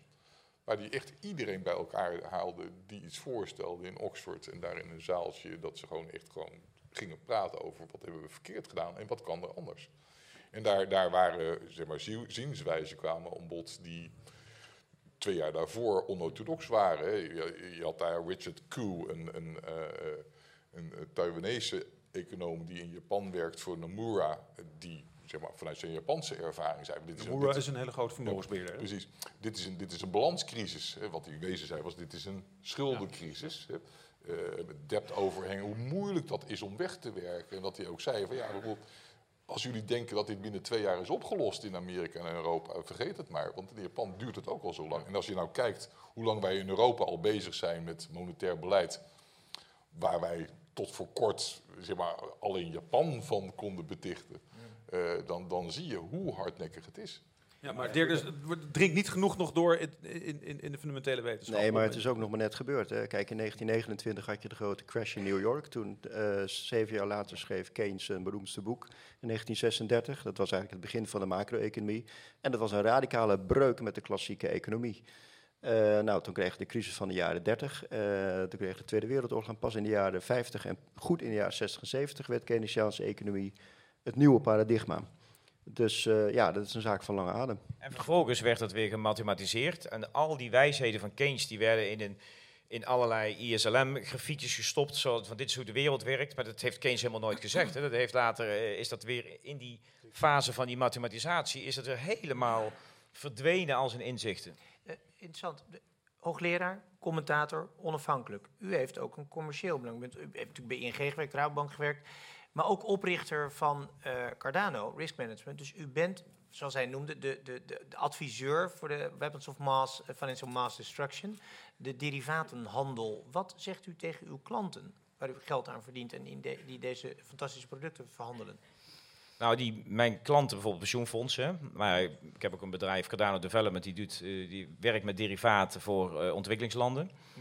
Eh, om een valutarisico daar te hedgen en, dan- en local currency loans te kunnen be- bewerkstelligen. Maar het belangrijkste voor mij is dat je die, die dingen kun je totaal verkeerd inzetten. Hè, en ik, ben nu, ik zit nu ook als onderdeel van de derivatencommissie voor MKB'ers, eh de, de rotzooi tussen banken en, en belangenorganisaties op te lossen. Tenminste, voor zover ik het oplossen, maar dat, dat is wel de bedoeling. Het is een beetje arrogant als ik zeg dat ik het zit op te lossen. Maar, maar in ieder geval, je kunt ze totaal verkeerd gebruiken. Hmm. Bij pensioenfondsen zijn ze zo ingezet dat ze de... Zij moesten iets doen met, hun- met hun risico's tegen, die, tegen de rente. En die hebben het zo ingezet dat als dat niet was gebeurd...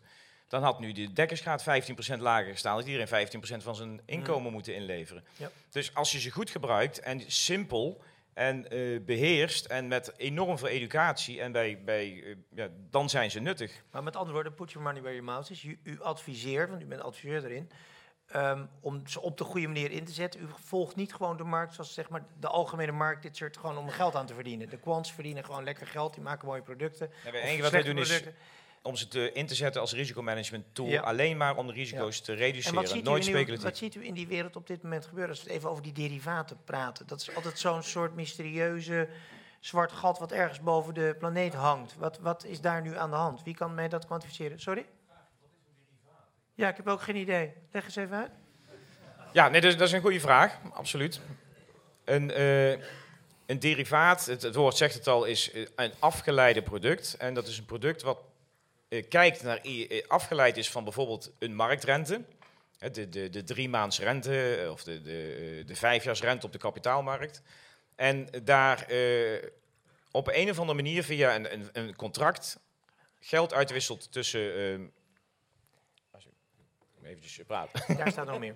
Daar staat meer. Sorry. En, en dus je hebt eigenlijk eh, een, een afspraak om bijvoorbeeld als er iets met de rente gebeurt, dan krijgt, als het omlaag gaat, dan krijgt de ene partij betaald en als het omhoog gaat, krijgt de, de andere kant betaald. Om op die manier, afhankelijk van waar je je tegenin wil verzekeren, het is een soort verzekeringsproduct, maar dan op een vrij complexe manier. En die, eh, ja, als ik hier moet gaan uitleggen, als ik het zou kunnen uitleggen vijf minuten, dan was ik geniaal. Ehm, maar het probleem is ook dat het dus ook een complex product is. Hè, dat is ook het probleem geweest, dat die producten, die moet je niet in gaan zetten eh, bij een boer die op zijn tractor zit, van zijn tractor afstapt en zegt van, eh hey boer, wil jij een derivaat kopen? Want eh, dan, daar kun je allemaal mooie dingen mee doen. Die dingen moet je echt inzetten op, op institutioneel niveau om te zorgen dat mensen een bepaalde verzekering tegen iets wat ze kan overkomen, waardoor ze kapot gaan, hè, waarbij een pensioenfonds hele lage rente, om dat te beschermen. Nou, ik weet niet of dat is een hele korte uitleg van... een, eh, dat is een basisuitleg. Mag dat, mag dat even? Want ik wil gewoon even weten. Een derivatencontract eh, eh, in feite niet, want als je, er is een winnaar en een verliezer. Dat is bij ieder financieel product. Als je een aandeel koopt, de ene die verkoopt die, en de andere die koopt het. De ene die wint eraan, de andere verliest eraan, afhankelijk van wat er daarna gebeurt met dat aandeel. Maar wat het belangrijk is, die pensioenfondsen die hebben, die willen zich tegen lage rente indekken. Een hypotheekbank die wil zich tegen hoge rente indekken. Nou, als die twee bij elkaar passen, dan hebben ze elkaar gestabiliseerd. Dus uiteindelijk, eh, de ene die gaat kapot als de rente heel hoog wordt. Een hypothe- hypotheekbank, die moet zich zelfs verplicht voor de Mhm. eh, toezichthouder indekken, omdat die anders kapot gaat. Een pensioenfonds moet zich ook fatsoenlijk indekken, omdat die anders aan de andere kant kapot gaat. Dus uiteindelijk, als je dat goed inzet, dan zijn, dan zijn die dingen stabiliserend. Dat is de, maar het probleem is dat ze dus lang niet altijd goed worden ingezet. En, en ze zijn relatief nieuw. Hè. Ze zijn eigenlijk in de jaren 80 pas ontwikkeld. In de jaren 90 is die markt geëxplodeerd. En toen kwamen er ook allemaal eh, hele, hele complexe vreemde producten en kredietderivaten. En dat was totaal niet meer te overzien. En daar, eh, dat is het probleem met zo'n product. Het, is, het kan En toen goed dacht jij, daar ga ik instappen in die handel. Maar wat, wat, wat, bewoog jou, wat bewoog jou destijds om, om, om daar deel van uit te maken? Want het is enerzijds, Ik ben een je laat, je laat deze, de- de- deze film zien, hè, daar zit eh, toch eigenlijk eh, instabiliteit, chaos. En, en, en eigenlijk zijn de modellen die jullie gebruiken natuurlijk voor het berekenen van die risico's. Daar zit, eh, dat, dat, dat is natuurlijk een hogere wiskunde. Dat gaat over de soort van economie die, die Maarten net beschreef. van we zijn bijna natuurkundigen. Eh, waar waar, ik vind waar dus zit, dat je waar zit dat- jij eigenlijk? Ik vind dat die modellen, die ik heb zelfs in de jaren 90 boeken geschreven over modellen, en eh, met name over die modellen die nu door centrale banken gebruikt worden, met als opmerking, als je, het zijn airbags die eh, bij 15 km per uur werken en bij 150 km per uur werken ze niet. En je hebt ze nodig, die airbags, bij 150 km per uur. Dus ik, heb, ik ben een bedrijf begonnen op een hele andere manier risico te gaan denken, namelijk in termen van welke, zonder kans berekenen, maar welke consequenties kunnen we niet dragen. En dat moet je dan wegnemen. Je moet die instituten stabieler maken in plaats van alleen maar speculeren en hopen op maximale groei. Alle bedrijven waar ik naar binnen ben gelopen, heb ik gezegd, ja, je gaat iets van je groei inleveren, Ja. maar dan wel ten bate van stabiliteit. Dat is mijn, mijn leven, risk management. Ja, even voor de goede orde. Jij, jij verdient niet extra door meer producten aan de man te brengen of meer derivaten aan de man te brengen in, Nee, in ik heb- aantallen. Absoluut eh, bij- niet, nee, nee, nee. Dus dat is niet, er zit Oké, dus geen perverse handelaar en zullen- laten we nog even. Zijn we klaar met de scenario's? Dan gaan we naar de Ja, oplossing. er zijn, dan moeten, we gaan moeten we even richting oplossingen. Maar ik zie Ja. daar achter in de, zaal zie ik Oplossingen nog, doen we daarna. Een, een handje Achterin. zie ik nog, een handje. Ja, Geen Schoten, zie ik Ja, is Ja. Schoten, ja. Dat is de uitgever. Althans van het papieren deel. Ja, die is dus heel bij de tijd. Maar eh, je hebt toch ook wel een eh, vraag die eh, wat actueel is? Ik vind het allemaal heel mooi wat het hooggeleerde gezelschap zegt. Maar de vraag is natuurlijk in hoeverre is nou de euro de aanjager van het resultaat waar we nu zitten? Een enorme private schuldenberg. Daar ben ik wel in geïnteresseerd. De euro is aanjager, om toch even de link naar het boekje te maken. Omdat die rentes, die rentes omlaag gingen, waardoor die landen ja, konden gaan lenen. Zeg maar. Nou, ik denk dat de hele eurostructuur die er is, wel een van de factoren is die eh, het makkelijker heeft gemaakt om private schulden op te bouwen. Maar je ziet die opbouw en die verschuiving die ik liet zien in grafieken, zie je al eh, beginnen voordat Nederland de euro heeft. Dus het is zeker niet de enige factor. Omdat die huizenboom eigenlijk in 1994 al startte. Dat, eh, toen zag je Bijvoorbeeld, Ja. ja. en ook andere processen, financiële deregulering begon al eerder. Ja. Maar dat was natuurlijk wel in het klimaat waarin men ook begon na te denken over een euro die Ja. ook deregulering Ja. nodig heeft. Dus Ja. het grijpt wel allemaal in elkaar. En je ziet dit ook natuurlijk gebeuren in, in eh, de Verenigde Staten, Verenigd Koninkrijk. eh, allemaal landen die niet deelnamen aan de euro. Dus ik, ik, Ja. ik denk dat de euro het allemaal wel riskanter heeft gemaakt en misschien wat, wat, wat brisanter. Eh, maar dat deze ontwikkeling eh, zonder dat ook wel had plaatsgevonden. Het is Ja, de, een- de- de euro heeft de eu- euforie versterkt. En de euforie is altijd een, de belangrijkste fuel, hè, de belangrijkste eh, bron van energie om, om eh, die schulden aan te gaan. En euforie was er in Amerika, euforie was er extra in Europa door de euro. Maar ik wil wel voorkomen dat we gaan denken dat het iets aan de- met de euro te maken heeft. Het is een, een proces, dat is het belangrijk om te beseffen, wat altijd weer terugkomt. En, en, en dat wat universeel is van grote groepen mensen die andere mensen een huis zien kopen. En dat huis gaat in waarde toenemen. En op een gegeven moment gaat het gedrag van die individuen gaat veranderen. Die willen ook geld lenen om een huis te kopen. Als het, als het nou toch universeel is, altijd terugkomt, eigenlijk bijna een natuurwet. Waarom zouden we ons dan zo'n zorgen maken? Dan krijgen we nu een slachting. Nou ja, oké, dan gaan we weer door. kijk, het dan is, hebben we nu eh, een financiële slachting in plaats van de Eerste Wereldoorlog. Ja. Ja, nou, kijk, eens, eens in de zoveel tijd valt er een meteoriet op aarde die al het leven vernietigt. Maar het betekent niet dat, je moet, dat je moet verwelkomen. Zeg maar. Ah, dat, dat is misschien niet een goede analogie, want dat gebeurt eh, voor zover we weten bijna nooit. Maar misschien, ma- mis- het gaat meer over aardbevingen. Hè? Japan, eh, Japan is een aardbevingsgebied, dus ga je daar aardbevingsbestendig bouwen als je dat weet. Dat is waar. Dat is waar. Wellens, wat wil je zeggen? Ik wil het toch niet flauw doen om dan te kritisch te zijn over de euro. Bij is één mooi. leuk statistiekje. Als je naar Griekenland kijkt, dat heeft eh, vanaf 1834 werd het onafhankelijk. Heeft het ongeveer een schuld gehad die de helft was van zijn economie. En het buitenland zei, nou als je dat leent, dan is het mooi. Want je hebt allemaal coups, dus wat corruptie, het klopt niet allemaal. Bepaalde cultuur. Ehm, die schuld schommelde altijd rond de 50% tot eh, 2001. Toen ging die naar 250. Nee, tot Lehman Brothers viel. Dat is een ontzettend goed voorbeeld. En kijk, Spanje zou ook nooit een vastgoedbubbel hebben gehad zonder de euro enzovoort. Dus de euro eh, geeft Ja. als het ware de vrije teugel aan eh, de menselijke behoefte om snel geld te verdienen door niks te doen. Namelijk Eh, Duitse, Nederlandse, Finse, Oostenrijkse banken konden zonder wisselkoersrisico investeren Mm. in Griekse consumptie, Spaans vastgoed enzovoort. Dat heeft de euro mogelijk gemaakt. Maar tegelijk heeft de euro ook productieve investeringen mogelijk gemaakt. Dus de euro op zich is misschien niet het probleem, maar de mani- manier waarop financiële actoren in een gedereguleerde markt zich Mm. binnen het eurogebied konden gedragen, dat heeft tot hoge private schulden geleid. En de afwezigheid van toezichthouders die daar niks aan gedaan hebben.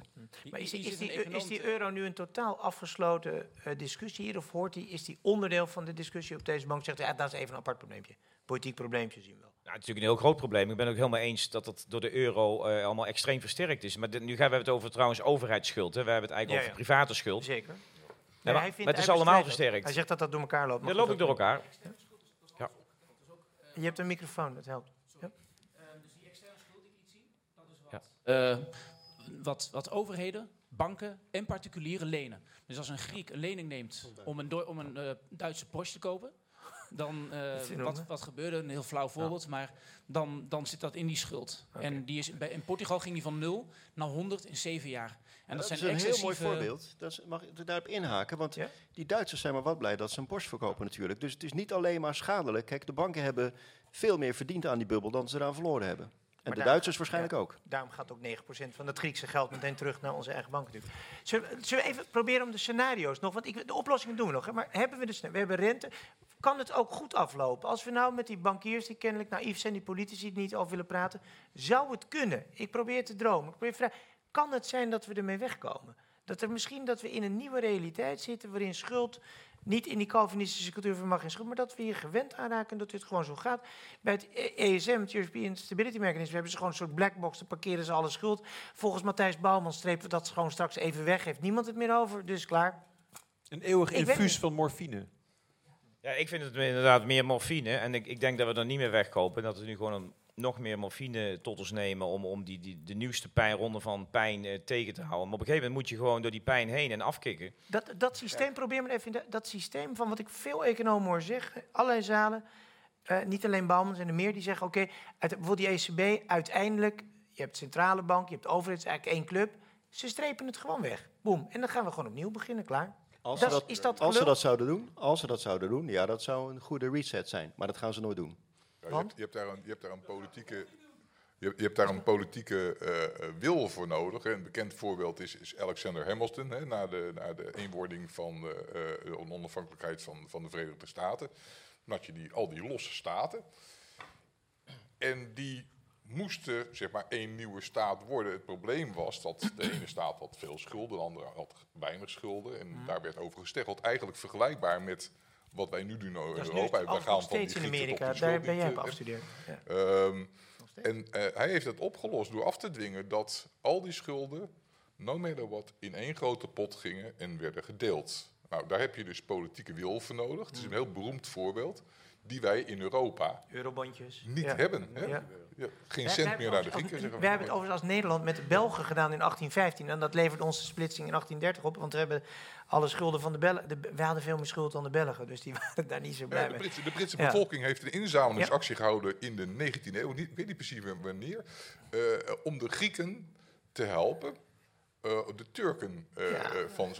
daar, met die inzamelingsactie werd de Griekse schuld kwijtgescholden. Ja, en Dus toen hebben ze Mountbatten een koning van gemaakt. Dat hebben ze ook nog even gedaan. Het is wel, het bruggetje naar het, naar het constructieve deel natuurlijk. Want hier wordt toch wel over oplossingen ge- Oplossingen. ge- in de zaal. Ik. Maar, ik, ik wil ook wel even hollen, maar hebben we maar één handheld of Ja, niet? hier. Of de- oh, jij hebt, je houdt hem in je hand, hè, rotzak? Oké. Ja, meneer. Nee, ik, doe, ik hou hem vast. Dat is mijn taakje. Maarten Meijburg. En we hebben het nu over fysieke schulden. Hè? Wat derivaten zijn, zijn afgeleiden van die fysieke schulden. Ja. Wat zijn fysieke Die uit- schulden? Fysieke schulden zijn leningen die je uitgeeft, waar je echt geld uitwisselt. Niet een contract waarbij je renteverplichtingen uitwisselt, wat een derivaat is. Die derivatencontracten zijn een veelheid van eh, exposures die banken op elkaar hebben. Wat gebeurt daarmee? Stel je die, voor die dat wij... enorme ballon aan. Wat, Ja, kwantificeer exact. even wat er door het financiële systeem spoelt, wat daar boven hangt. Deutsche Bank Ja? had in 2012 50.000 miljard Ja. aan niet genette derivaten. Dus Ja. gelijk aan de totale assetpositie van Amerika. Ja. Alles wat ze hebben in Amerika. Wat gebeurt daarmee als we die schulden netten? Ja. De fysieke schulden. Ik meen dat ze 14 keer de Duitse economie hadden uitstaan of zo. Zoiets. In die orde van groot. Oké, ja, wat gebeurt daarmee? Wie pakt hem? Theo. Ja, wat er met, je bedoelt wat er met die contracten gebeurt als we die. eh, dat is natuurlijk een heel groot probleem. Ja. Maar dat had al lang moeten gebeuren en het is toch weer niet gebeurd. Kan dat nou? En dat is een van de dingen die we, die we meer moeten onderzoeken. Is hoe al die, die connectiviteit hè, tussen in die economie. En er, er, er zijn studies op het gebied van eh, netwerktheorie. En die bekijken eh, hoe die economie instabieler wordt. Door dit soort zaken. En die wordt dus steeds instabieler. Doordat die connectiviteit steeds meer toeneemt. En dat, daar moeten we dus meer verstand van gaan krijgen. En dan moeten we kijken hoe we dat kunnen reduceren. Want het wordt steeds groter hoe die. Maar, eh, maar nou- kan, kan dat ballonnetje nog leeglopen als je over dit soort omvangen praat? Nou, je- je hebt- je Net hebt- als de ECB-balans zijn allemaal zo groot. Hoe kan dat nog? Nou, je hebt, je hebt, je hebt het wereldwijd. eh, de Bank voor Internationale Betalingen die telt van tijd tot tijd zeg maar, de, de, de, de onderliggende waarde van alles. Hè, valuta's, grondstoffen, leningen, noem maar waarover derivaten zijn afgesloten. Dat tellen ze allemaal bij elkaar op en dan kom je eh, op een bedrag van ergens rond de 700.000 miljard euro. Dat is ongeveer tien keer het bbp van de hele wereld waarover derivaten zijn afgesloten. En, eh, ik, ik weet niet, maar dat weet Theo misschien beter. hoe- Ik weet ook niet hoe je dat terugdringt, want het is, eh, dat, heeft een dipje gehad net na de kredietcrisis. Eh, dat was de tijd waarin, waarin Warren Buffett Weapons of Mass, mass Destruction noemde. 2004 was dat. Maar sindsdien is het weer aan het groeien, toch? Dus je hebt inderdaad 700.000 miljard, hè, dat getal kun je bijna niet eh, indenken. Terwijl eigenlijk, wat, wat ik net over had, over die, eh, die hypotheekbanken versus die pensioenfondsen. Dat gaat over ongeveer eh 2 à 3.000 miljard die ze zouden moeten hatchen. Dus er is een, een factor een paar honderd keer te veel van volume in die derivaten. Dus die derivaten die goed zijn, dat, dat is 1% van de derivaten die onzinnig zijn. En daar moeten we nog mee leren omgaan in de plaats van allerlei... De, regelgeving wordt nu steeds complexer, maar ze moeten er denk ik gewoon zeggen... Ja, we moeten regels stellen over wat zijn goede derivaten en wa- wanneer zijn ze effectief. Maar, wanneer, help me nou even, het is een concreet voorbeeld van Deutsche Bank. Die cijfers, ik weet dat jij er al drie, vier jaar geleden mee bezig was. Toen bepaalde politici vertelde ik, die moest een beetje weglachen. Zei, ik hoor niks van Angela hoor, gaat goed. Maar ehm, het, het klapt niet. Ergens kunnen ze dit, deze Chinese bordjes in de lucht houden. Hoe kan dit? Ja, maar als het nou bijvoorbeeld als er in Europa iets gebeurt met eh, ontbinding van landen, dan, dan hebben die derivaten bijvoorbeeld, er zit niet precies in gestandardiseerd wat je moet doen bij een, Ja. bij een eh, ontbinding van de euro. Dan krijg je enorme problemen. Dan heb je dus die, die dat is in Europa alleen al 2, 3, ik denk 300.000 miljard hè, aan- aan euro-derivaten. Ja, daar weet je niet precies hoe die af moeten handelen, want dat staat niet in die contracten, want er staat nergens hoe je een euro eh, moet ontbinden en hoe, je, Mhm. hoe je dat in zo'n exit gaat eh, uitvoeren. Men heeft Dus het ook wel over gecontroleerde exit uit de euro, maar dat kan dus eigenlijk al niet. dat kan bijna niet, dus dat is Nee. ongelooflijk complex. Nou, je, hebt, je, hebt, je hebt ook nog om, om u niet verder aan het schrikken te maken. Ja, je hebt een, gezellig. Ja, die zelfmoorddag, wanneer was die, Zo, eh? zo meteen komen de oplossingen in beeld hoor. Dat maakt geen zin, geen zorgen. Eh, eh, je hebt, je hebt het, het, het systeem in Europa, dat is een betalingssysteem van centrale banken onderling. En dat heet eh, Target 2. En eh, we hadden het net over een Griek die koopt een Porsche. En die Griek koopt een Porsche, gaat geld, eh, gaat er, wordt er betaald zeg maar, aan de Griekse centrale bank. Die gaat naar de Duitse centrale bank. Via het Duitse banksysteem wordt Porsche uitbetaald. Het is de bedoeling dat dat land via het systeem weer terugvloeit. Dat gebeurt al, al tijden eigenlijk niet. Waardoor die Porsche van die Griek blijft een vordering van de Duitse centrale bank op de Griekse Ja, maak centrale noem even bank. de cijfers. Er staat 800 miljard van de Duitsers. Ja, Target 7, 2. 700 En 110 ongeveer. ja. van Nederland ongeveer. Zoiets, ja. Oké. ja, ja. Dat, en dat, maar. dat, is, dat zijn natuurlijk ook bedragen. Ja. Kijk, we, kunnen ook, we, eh, we moeten dingen niet door elkaar halen. Het gaat over derivaten. Hè, dat is eh, honderden keer eh, de Ja. onderliggende waarde van waar ze dan van afgeleid zijn. Maar ik had het ook over schulden, private schulden. En de klassieke manier, de twee klassieke manieren om je schulden te verminderen is economische groei en inflatie. Ja. Liefst economische groei met inflatie.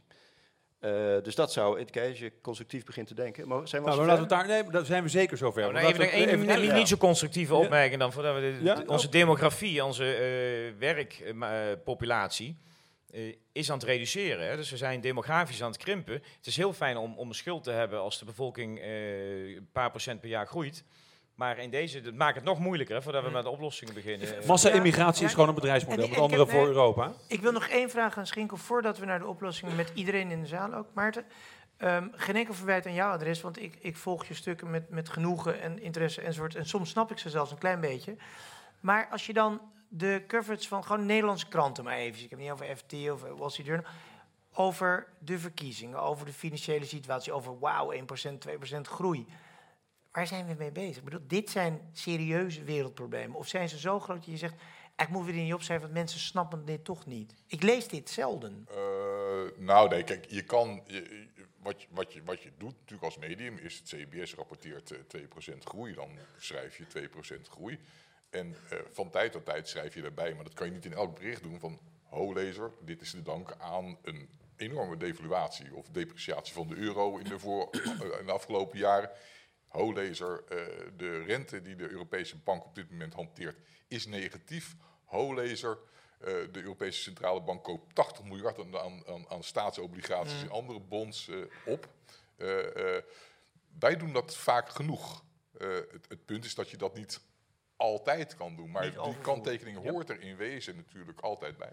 Ja. Oké, goed. Dat Goed, gezegd, even, ja, nou, Theo heeft nu eigenlijk eh, één oplossing eigenlijk een beetje, beetje, beetje de sfeer voor verpest, namelijk de economische groei. Nou ja, dat was Bezemer, ja? Of Eh, ja, nou ja, ja. althans, nou ja, Bezemer zegt, hè, er zijn twee manieren om, om uit, uit zo'n eh, van die schrijven. schulden af te komen, is economische groei of inflatie. Ja, kijk. nou, de We economische groei, daar hebben we een probleem mee, tenzij extreme ja, eh, arbeidsproductiviteitsverbetering. Ik wil het toch even nuanceren. De demografische eh, beperkingen op groei op lange termijn, die staan. Maar we hebben nu 2% groei, wat eh, in deze omstandigheden vrij mooi is.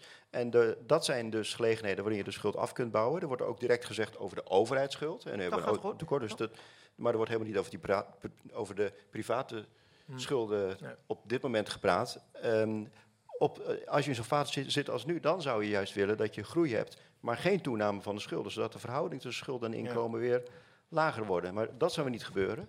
Zien we niet gebeuren. We zien alleen de focus op het verlagen van de overheidsschuld van 62% en niet van die private schuld Hmm. van 200. Nou ja, dus jij zegt als één, één punt, zeg jij, er moet politieke aandacht komen, Ja. veel meer op het afbouwen van die private schulden. Volgens Ja. mij is dat een punt Ja, om mee te Kijk, beginnen. en om even ver te zijn, hè, we hebben natuurlijk de hypotheekrenteaftrek, die wordt met een slakkengang van een half procent per jaar afgebouwd.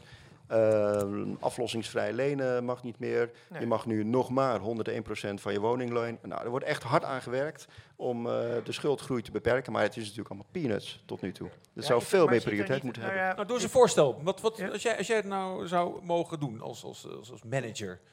Je, Nou, dan zou je bijvoorbeeld de hypotheekrenteaftrek sneller af kunnen bouwen. Je moet je wel realiseren dat dat contractbreuk is. Maar goed, Hmm. eh, in het algemeen belang. juristen, doen we even niet aan. In het algemeen belang. Ehm loan to income moet je invoeren. Dus mensen mogen een aantal keer een inkomen lenen en niet zeggen de waarde van je huis. Want dat, de waarde van het huis stuurt de schulden weer op, die stuurt de waarde van het huis weer op enzovoort. Op macroniveau. Maar die is Dus- al 3,5 toch zo'n beetje. Daar houden ze zich wel enigszins aan. Nou, de, maar als de waarde van huis weer toeneemt, wordt er toch weer meer geleend Ze hoor. keken ernaar, je moet flink aflossen, je moet, ik moet 100% Bovendien aflossen. werken, als ik in de reden mag vallen, Ja. werken banken en klanten werken ook eendrachtig om die regel van 101% van de waarde van het huis heen. Oké. Consumptief krediet wordt gewoon bijgeleend, dat Maar heet dan geen Maar het andere wat dan gezegd zou worden, als je het te snel doet, krijg je een crash. En die huizenmarkt is altijd bepalend voor in ieder geval Dat het is juist het humeur, probleem. Waardoor je je eigen crisis Jort, dat heb ik net uitgelegd. Dat is juist het probleem. Nee, dat weet ik. Maar als je hem Nou heel dan. hard doet, heb je hem wel morgen voor je kiezen. Nou, Dus we kunnen de rente niet verlagen of verhogen, want dan krijg, hè, dan heb ik een centrale bank zitten in een hoek geverfd, want geschilderd, die kan er niet meer uit, want die, die, die kunnen Ja. alleen maar eh, die rente laag houden. We kunnen niets doen aan de schuldafbouw, want dan stort de economie in. Dus alles Ja, die hangt zit vast op die, die rente. Ja. is hartstikke eh, fragiel, hartstikke instabiel. In de, Dus je moet eigenlijk wel die, die, eh, die eis stellen om. eh, een van de opmerkingen trouwens die gemaakt werd over die pensioenen. Kijk, we sparen in Nederland heel veel. En we hebben wel 1300 miljard pensioen gespaard en 650 miljard. Misschien zeg ik een getal verkeerd, maar eh, hypotheekschulden. Zeg maar de, de twee staat tot één. Als je nou naar een pensioenstelsel gaat waarbij je wat flexibeler bent op het moment dat je onder water komt eh, en met je huizen echt in de problemen komt, dat je dan een deel van je pensioengeld kunt gebruiken onder bepaalde condities. Omdat, oh, want wij sparen soms echt te veel in Nederland. Hè. Wij van de ene kant hebben we last dat heel veel inkomen, huizen die onder water staan, die, inko- die gezinnen die hebben gewoon een probleem. Ja. Maar dan hebben ze wel ergens anders hebben ze heel veel gespaard. En daar, eh, de- dat, dat iets meer in balans brengen, dan, ben- dan maak je over je hele levenscyclus maak je die boel stabieler. Ja, maar dat- dat, is- dat is heel vaak een heel moeilijk eh, te bespreken probleem in Nederland. Te meer omdat je daar ook eigenlijk ook financiële eh, instituten mee zou kunnen redden. Of in ieder geval steviger in de schoenen zou kunnen laten staan. Nou, vooral die huishoudens, de financiële instituten, die vind Nou ik ja. juist dat die veel meer kapot zouden moeten gaan. Want die, die, die, het feit dat too big to fail bestaat, is, is voor mij iets verschrikkelijks. Daar komen we straks wel, uit de zaal. Wie heeft er een suggestie uit de zaal? Van de Kwaak, wat was jouw promotieonderwerp ook alweer een aantal maanden geleden? interactie tussen zwakke banken en eh, zwakke overheden. Christian van der Kwaak, Universiteit Groningen. Jullie zitten twee verdiepingjes van elkaar, maar het is iets heel ander verhaal dus, ja? Oké, goed. Ik heb een vraag. Ehm, ja, er is natuurlijk altijd een relatie. Dus zowel een relatie van eh, schuld naar groei als een relatie van eh, groei naar schuld. Dus op het moment als je een heleboel schuld hebt, dan moet je die schuld houden om groei te blijven genereren. Dus in die zin kun je helemaal niet zo makkelijk van die, eh, die, die schulden terug gaan dringen, want dat gaat in je economische groei bijten. Mhm. En dan gaat dus de verhouding schuld over eh, Dus hoe doe je dat? economie gaat, Kan dat dus- gaat dan helemaal niet naar beneden. Ik denk, dus we hebben al zoveel schuld. We hebben in Amerika heeft totale schulden 400% van het BBP. eh, Japan zit op 700%. eh, United Kingdom zit op 700, 800%. We hebben wereldwijd een gigantische schuldenbubbel gecreëerd, zoals professor Bezen maar ook al zei. En, en daar kun je dus niet meer uit gaan groeien, denk ik. Wat en, dan wel? Dus ik denk persoonlijk, om, helaas ga ik terug naar het negatieve gedeelte van de avond, maar het gaat ofwel gewoon crashen en eh, defaulten, of we moeten misschien over een debt jubilee gaan praten. Maar dat zijn de enige twee realistische Debt opties. jubilee betekent? Leg dat eens uit. Debt jubilee. Jezus, wat klinkt dat hard in één keer hier met Ja?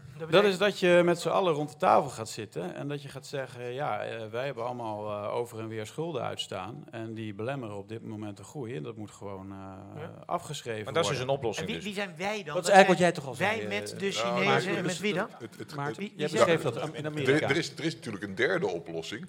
En eh, die is door heel veel autocraten en dictators eh, al toegepast. Oorlog. Dat, dat- ja, nee, inflatie. Hoge inflatie. Eh, eh, een- beetje een kwaadwillende geest zou misschien in het, in het hele ultra-soepele, lang, veel te lang volgehouden beleid van de centrale bank daar een poging toe kunnen zien. Maar het lukt helemaal niet, want die, die hele, eh, eh, alles wat er nu, dat is het grappige wat je in Japan ziet, te proberen is al lang, inflatie. En ze zeggen, ja, dan als je dit doet, eh, meer geld in de economie, dan komt er inflatie. Het verdwijnt allemaal op die eh balansen van die banken en dat staat helemaal stil. Dus de, de, dat is het grappige. Door money schuld dan. kun je geen inflatie meer creëren. We, hebben, dat is het gekke, we kunnen er niet meer vanaf. Het is, het is een, het is Vroeger was inflatie een heel makkelijk bereikbaar instrument. En dat deze gewoon even. Dat, eh, de- een beetje. Ah, jij hebt het in de jaren Latijns-Amerikaanse- 70 opgegooid, Ja, we hadden het ook. Maar waarom, waarom kan dat nu dus niet meer? Het- daar is nou, eigenlijk technisch geen mogelijkheid meer. Nou, een, van, een van de redenen is denk ik dat, je, dat de overheid eh, eh, vroeger veel meer invloed had op, op de hoogte en de stijging van de lonen. Ik zeg maar wat. Hmm. Je, je, zou, je zou een loonprijsspiraal in het leven kunnen roepen. Ik denk dat dat nu. Daar gaat het ook wel eens over. Ja, Moeten de lonen omhoog? SP-standpunt. Maar ja, Ja, maar hebben wij te lang geloofd in al die loonmatiging? Een andere reden is ook dat inflatie voor een belangrijk deel veroorzaakt werd door vraag. naar- Kijk, inflatie is eh, de consumer price index, consumentenprijsindex. Dus we hebben het over prijsstijgingen van consumentenproducten. Er is heel veel inflatie in, in Er is extreme inflatie. Er is niet extreme inflatie. Precies, er is hele hoge inflatie van andere dingen, maar we hebben het over consumentenproducten. Ehm, het reële loon in de Verenigde Staten, het gemiddelde reële loon in de Verenigde Staten is al 40 jaar plat. 40 jaar, sinds de jaren 70. Niet voor de CEO's hoor. Gemiddeld, Jort. Gemiddeld. Kan je nagaan, kan je nagaan. Ja, gemiddeld. Ja. Eh, in Nederland sinds de eeuwwisseling. Wisten jullie dat? Ja. Ehm, dat betekent dus dat de koopkracht, de relatieve koopkracht en dus de, de, ja, de mogelijkheden die er zijn om inflatie op te wekken via meer vraag naar consumentengoederen, die is ook veel zwakker. Dus dat hele, dat hele mechanisme is veel zwakker. En er gaat veel meer koopkracht richting Maar, vastgoed. maar, maar hoe krijg je dat markten. dus? Hoe krijg je dus dat gewoon de gewone man weer wat in zijn portemonnee krijgt? Hoe doe je dat Door dan? te zorgen dat ehm, de lonen weer mee gaan stijgen met de productiviteit, want dat gebeurt al heel lang niet. Dat is ja. De reële economie Ja. zijn werk laten doen. Op de lange Vraag termijn natuurlijk. Erik, jij hebt de microfoon, excuus. Eerst even die meneer erachter. Eerst even dan die grijze meneer erachter. Dus eerst en dan, ja, en daarna Joost. Oh, Joost. meneer. Dit is een meneer, eh, hoe- heet u? grijze meneer. Afblijven van die meneer. Sorry. eh, Ja, maar, kom maar. Joost Ramaar. Eh, ik had eigenlijk twee vragen, maar eerst die wat ik net wilde zeggen. Ehm, wat wil ik nou net zeggen? Ben ik vergeten. Dan mijn eerste, eerste vraag. Zou het geholpen hebben tegen die schuldenberg? Als we al die banken in 2008, ABN AMRO, Egon enzovoort, SNS, gewoon kapot hadden laten gaan? Hadden we dan nu met een lagere, een kleinere schuldenberg? IJsland scenario, zeg maar dat. Ja, gewoon IJsland. Had dat gekund, had dat gemogen, had dat gewerkt? Voor wie is de vraag? Niet voor iemand in particular, voor een van de drie. Nou, dat had zeker geholpen en dan was de economie ook kapot gegaan. Maar willen we dat? Maar hoe lang? Want IJsland heeft nu geloof ik 7% groei. Hoe lang was die economie kapot gegaan? Zijn ze in IJsland uiteindelijk veel slechter af? Klein landje, te goed begrijpen, maar toch? Ja, nou, je kunt de IJsland-situatie natuurlijk niet, voor, oh, dat is flauw om te zeggen, maar dat, dat, daar kan je echt niet zomaar eens van zeggen. Dat zou dan hier ook gebeurd zijn. Ik denk wat de centrale banken gedaan hebben in 2008 is heel erg goed geweest. We zijn langs financiële afgrond gegaan. Er wordt vaak gezegd cliché, cliché, maar clichés zijn waar. Maar wat ze daarna zijn gaan doen, het doorgaan met quantitative easing, dat is in mijn ogen niet goed. Dus we moeten wel een onderscheid maken tussen die, die twee soorten acties. Crisis, bezwering en het bezweren van een catastrofe. eh, versus, ehm, de- versus het, wat, ze, wat ze nu doen. Wat volgens mij geen, ja, geen doel dient, wat, wat volgens mij nuttig Maar is. goed, we willen eruit komen. En, en, en Dirk, je zegt eigenlijk economische groei, dat, dat hoor ik maar steeds. Dat is eigenlijk, Economische groei, dat- dat is- inflatie. Dat is vrij lastig. E- Inflatie Ja. is ook heel lastig. Hoe krijg je Maar economische wat gaat, groei? wat gaat ons helpen? Is, is dat de debt jubilee? Wat ik, wat Ik ik wil even nog terug naar die. Naar de, we denken, dat- denk wel dat het bankensysteem anders moet worden ingericht. En dat er wel degelijk als banken failliet gaan, dat ze dan, en daar zijn ze nu ook mee bezig, om te zorgen dat er ook eh, obligatiehouders en andere mensen ook gaan leiden. En die hebben daar geld in gestopt, die hebben daar rendement voor gekregen. Krijgen meer rendement dan op een staatsobligatie. Dat is voor het risico. En dan moet je ook mee kunnen bloeden. Want het systeem is nu zo, eh, uiteindelijk zo fragiel geworden dat die overheden, die moeten wel, Deutsche Bank kun je niet failliet laten gaan. Het is gewoon belachelijk dat een bank risico kan nemen wat ze maar willen. En dat je weet dat je Ja. altijd door de, door de belastingbetaler wordt gered. ja. Dat, dat systeem moet ook echt een keer opgelost worden door banken wel zo te maken, kleiner en, en, en diverser en met andere regelgeving, dat Ja, ze maar wel het is, failliet maar kunnen. het is dus helemaal niet gebeurd. Kleinere Behalve banken. in Nederland misschien, maar voor de, die balans zijn niet echt verkort, toch? Nee. Nou, die Dus eigenlijk de, op, de, echt de definitieve oplossing van het too big to fail problem. Eh, problem Ja, maar dat is uiteindelijk alleen maar groter geworden met Deutsche Bank. Ja. Dat, Ik haal even een paar dingen uit de zaal. Deze meneer, oplossing, ik hou hem vast. Wacht even, nee, die doet het niet. Oh, excuus. Een burgerbank. Dat, eh, de balansomvang van de financiële sector in Nederland is eh 5500 miljard. Dat is acht keer het nationaal inkomen. Als je gaat kijken, hebben we ongeveer een balansomvang nodig voor de financiële sector van drie tot vier keer het nationaal inkomen. Dat heeft u zo bedacht, ja? Dat heb ik berekend op basis van gegevens van de DNB. Ja. Eh, als je een burgerbank invoert, Wat kun je is dus, dat, een burgerbank? Dat is eh, zeg maar een eh, soort Rabobank samen met pensioenen. nou, de, de hele vroegere Rabobank. De Rabobank tot 2016, zeg maar. Coöperatie, dus een coöperatieve bank. Rabobank in 1920 zou ik zeggen. Maar, Nou, Snel, want ik krijg pijn in mijn knie. ik begrijp Kom, ja? Het, het- het- het punt gaat erom dat wij in 2016 eh 37 miljard te veel rente betalen als niet-financiële sector aan de financiële sector. Ja. Als we dat eraf knippen, hebben wij 5% extra economische groei. Boom. Oké, 37 miljard te veel rente dat is betalen. wel een onderdeel van wat je... maar, maar dat is een onderdeel Ja, van wat ik zeg. Een kleinere financiële sector met kleinere banken en alleen maar de, de producten doen. Ja. Ja, oké. Opmerk nou. Oké, burgerbank. Ehm, is het ook mogelijk, eh, de, eh, ik weet niet precies welke, maar toen ik bij de Shell werkte, zetten ze altijd scenario's met een parallel proces naast het bestaande proces. Kunnen we hier vandaag, en jullie zijn veel meer specialisten in alles wat ik hoor, vind ik heel plezierig, is er een parallel proces te bedenken naast al die ja, zeg maar, oplossingen in het bestaande systeem en zoals we dat altijd al gewend zijn? U bedoelt die alternatieve economie waar u aan dacht? Ja, laten we dat, als jij alternatieven goed wil, wat jij wel... helemaal- Ja, maar waar ik me nog niet veel bij kan voorstellen. Misschien ben maar ik dat niet wil ik je wel eens een keer uitleggen en dan gaan we dat een Nee, keer nee, maar als het, als het een goed idee is, moet u het in twee zinnen kunnen vertellen. Ja? Nou, bit, Bitcoin Technology, de Bitcoin Technology, en dat is bij banken wel al heel ver. De Rabobank weet daar alles vanaf al, de nieuwe duurzaamheidsmanagers. En die kunnen dat veel beter uitleggen als ik dat kan. Eh, dus, dus er zijn eh, ook bij de, dat weet ik bij de Rabobank, is een parallelproces nu gaande, waar echt, en dat is ook met de, bij, de VU, bij de VU hier, want dezelfde economische directeur, eh, directeur die daar zit, die zit, werkt ook bij de VU, maar die vertellen daar niks over en die worden ook niet... Ja, dat, dat is mij een raadsel nog tot nu toe. Eh, Onder de radar, Het, is onder de radar. En wat ik ook niet begrijp Maar is... wat behelst het? Het is een geheim genootschap, wat is het? Ja, nou, of het. Ja, eh, is eh, het? ik, denk, ik denk dat het een, een, een, een, een geheim genootschap is. Eh, die aan het, aan het ontdekken is wat die nieuwe soort economie en hoe je dat dan ook maar noemt.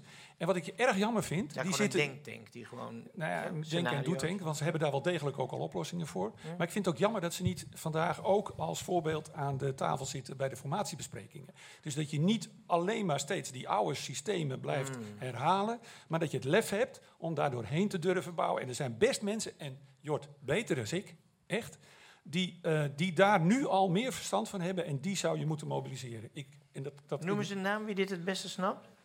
Ja, is dat meneer Brouwer? eh, eh, van de, is dat de, de- Dirk Brouwer van de, van de Rabobank? Weet ik niet. Ik denk dat Oh, Wim Boonstra. Waar is Boonstra van de VU?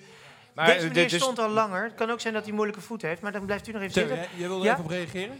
Komt u maar. Ja, ik, ik geloof, niet dat, ik- geloof niet dat de Rabobank ja? een parallel proces aan het maken is en dat ze dat straks weer eh, gaan implementeren. Het zijn gewoon emergent processen, die, die eh, Bitcoin werd genoemd. Dat zijn processen die komen op, maar ze gaan niet zitten. eh, wat wat ehm, Shell deed was scenario's maken. En para ook, eh, dat, dat is heel erg goed. En dat ze daardoor sneller konden anticiperen op wat er gebeurde in de markt. Mm. Dus eh, als je dan Bitcoin ziet opkomen, je hebt die scenario's al doordacht, dan weet je sneller hoe je, dat, hoe je daarop in kunt springen. Nou vind ik trouwens ING iets eh, innovatiever dan de Rabo eh, op dit moment, maar daar gaat het nu niet over. Oké. Maar dat, dat je daar wel over nadenkt, dat, dat is natuurlijk heel goed. Maar ik denk dat die processen vanzelf opkomen en dat ze dat, de rest gaan verdringen uiteindelijk.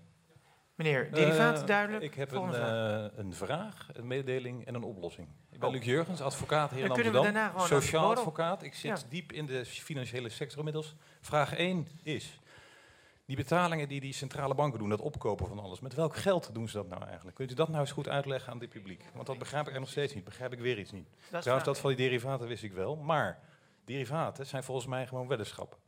En ik begrijp dat vooral al die leningen die die banken aan die financiële instellingen geven, ongeveer 80% dat daarvoor, wat is het, 700.000 miljard euro nu op onze wereldeconomie, sorry, ik ga te snel, wordt gegokt. Dat brengt me bij de oplossing, en daarbij een beetje een moreel eh, standpunt. Die banken zijn al jaren veel te veel geld aan het uitlenen. En hoe komt dat? En waarom laat de politiek dat toe? En waarom laat het volk dat toe? Is er een perverse prikkel? Zouden die banken toevallig verdienen aan die rentemarge? Die rentemarge gaat recht in de winst- en verliesrekening. En de niet terugbetaalde leningen, wie, waar zijn die mee betaald in 2008? Of sinds 2008? Waar betaalt die centrale bank die obligaties mee? Oplossing, die banken moeten ophouden met dat onverantwoord veel geld uitlenen. En vooral aan die financiële sector en die hypothekensector.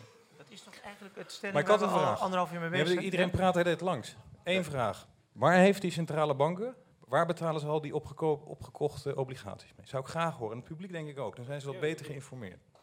Ja, kom er maar in. Ja, waar de, Het lijkt ze, ze creëren die gewoon op de balans van deze bij, maar ja? Ja, nou, ik ben misschien niet de meest deskundige op dit gebied. Eh, ik heb misschien als voordeel dat ik er een keer bij ben geweest.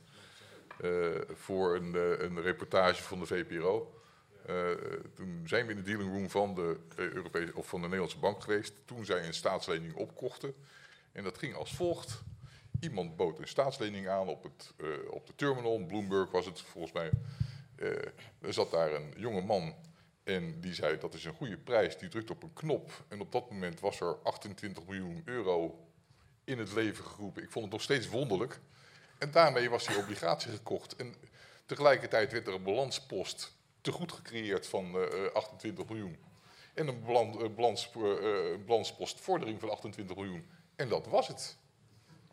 Dus het komt uit het niets. En dat is niet- dat is niet wonderlijk. Letterlijk uit het niets. Dat is niet wonderlijk, want Dat is hoe dit alle- is gewoon hoe dat geldschepping is- werkt. eh, Ja. laat, ik, laat ik een klein verhaaltje vertellen. Al mijn studenten kennen het al tien keer, dus eh, dan moet je even je oren nu dicht doen. Zo is geld ontstaan. Geld ontstaat uit het niets. Hè. Ergens in de prehistorie hebben mensen besloten om schuldsymbolen als geld te gaan gebruiken. Dat gaat als volgt. Drie minuten. Eh, Drie minuten? Dat was in de prehistorie. Dat, eh, drie in de prehistorie. in de prehistorie. En kan er iemand een raam Ehm, opengooien hier? Deur, gooi die deur maar open, jongens. Kom op. Hup. Kijk, zonder dat je dit doet, geld uit het niets maken, kun je ook geen, kun je ook geen economie hebben. Wat is een economie? Heb je zo gauw er arbeidsdeling is, ik doe dit en jij doet dat, en dan hoort ook dan ruil bij, anders heb je niks aan dat je alleen maar één ding doet. En wil je gaan ruilen, dan moet je een tijdgat overbruggen, want ze, eh, producten komen in verschillende seizoenen op de markt. Nou, mijn favoriete voorbeeld is altijd een jager en de boer in de prehistorie. Jager heeft net een hert geschoten, wil het ruilen voor het graan van de boer. Eh, maar het is januari, er ligt sneeuw, dus dat, dat graan kan nog niet aangeboden worden. Op dat moment kunnen ze zeggen, oké, je kunt niet betalen, dus de deal gaat niet door. Dan heb je ook geen economie, al bij dood van de honger. Je kunt ook zeggen, ik accepteer, de boer zegt dan dus, ik accepteer vast het vlees van de jager en ik betaal je het graan terug, zo ik het heb, in juni. Dat is veel redelijker. Maar op dat moment heb je wel een crediteur-debiteur relatie, want de, de jager eh, heeft een claim op de boer. Die moet nog vijf kilo graan van hem krijgen. Nou, zelfs in een kleine gemeenschap, als je dat allemaal met elkaar doet, krijg je hele complexe netwerken, crediteur-debiteur netwerken. En dus ook al in de prehistorie, voordat er schrift was, zijn mensen symbolen gaan ontwikkelen, bijvoorbeeld kerfstokken, om schulden bij te houden, om schulden te symboliseren. Of kleitabletten bij de Sumeriërs 5000 jaar geleden in Irak. Mm. En dat soort Schuldsymbolen zijn dan gaan fungeren als betaalmiddel.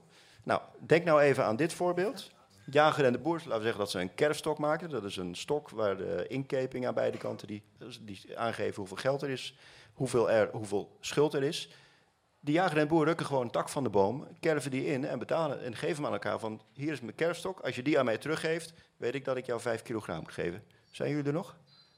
Hmm. Zo'n zo'n zo'n betaalmiddel kerfstuk wordt uit het niets gecreëerd. Dat houden ze niks waard. Ja. Krijgt zijn waarde door de onderliggende transactie. Dus dat geld uit het niets gecreëerd wordt, daar is niks mis mee. Dat kan zelfs niet anders. Nee, je, je, je, je hebt, je hebt nu ook actiegroepen die zeggen dat mag niet meer, dat is verkeerd. Die snappen het dus niet. Die willen het hele geldstelsel afschaffen. Bedoelt u geldschepping afschaffen? Ja, dat graan. Ik kom bij u, hè? Maar één seconde, ik kom eerst. Ja, niet, niet zo roepen, zonder microfoon. Dat graan, hè, die- die centrale banken kopen obligaties op. Laten we dat eens vergelijken met graan. Of kan dat niet? Want dan ben ik heel benieuwd van al dat graan. nu Het grote verschil is dus- Want je koopt daarmee is natuurlijk wel echte productie. En volgens mij is die centrale bank alleen maar schuld aan het opkopen. wat Nou, dat is dus een cruciaal verschil inderdaad. Waar zit de productiefactor? Ik begrijp het niet helemaal. In mijn voorbeeld van Waar de? Ja. in mijn voorbeeld van de jager en de boer, als iedereen weet dat het zo gaat, dan zet dat de jager ertoe aan om herten te gaan schieten in de winter. Dus dat is goed voor economische activiteit. In het voorbeeld van eh, schuldcreatie waarmee financiële papieren opgekocht worden, ja, daar kun je allerlei verhalen bij vertellen dat het indirect goed is voor bedrijven enzovoort. Maar dat is inderdaad veel gevaarlijker. Klopt. Het heeft dus niets met de reële economie te maken. Dat is het probleem. Hè. Dus geld wat, als het geld niet, die, die schuldcreatie, de reële economie helpt, dan is het goed. Als de schuldcreatie die alleen maar de financiële economie helpt en de huizenprijzen en aandelenprijzen omhoog jaagt, dan is het uh, averechts. Korte vraag hier, meneer. Dichtbij komen, ik kan Die niet bij. kerfstok die had geen rente. Tegenwoordig hebben we rente, dat is een exponentiële functie. De rente is ook wel heel oud. Ja, nee, maar oké, maar dat is wel een probleem, zeg maar. Van, van banken zijn vrij om geld... kun- Banken kunnen zelf geld maken. Vragen daarvoor rente in, in ruil. Mhm. Eh, rente is een exponentiële functie, dus je zit vast aan exponentiële groei. Ja, logisch dat het op een gegeven moment bus gaat. Dus u zegt rente afschaffen?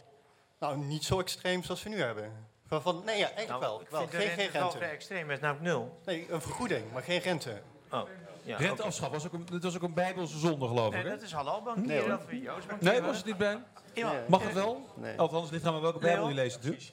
Ik kan Goed niet- gaan lezen, ja. Ehm, vraag Nee, ik heb- nee, ik heb hier- ik heb hier een vraag. Eh, Natuurlijk, hier natuurlijk. En daarna... eh, Je moet ook oplossingen, hè? oplossingen natuurlijk ook. Ja. Maar eh, eh, wacht even, Jort en Erik, moeten we nou reageren op de rente of niet?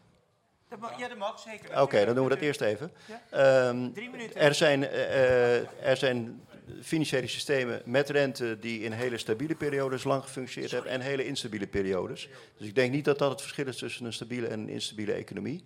Daarnaast zijn er wel goede, kun je je heel goed voorstellen dat het financieel systeem werkt met rente nul. Hebben we nu bijvoorbeeld. Niet dat het zo goed werkt nu, dus dat is een beetje problematisch.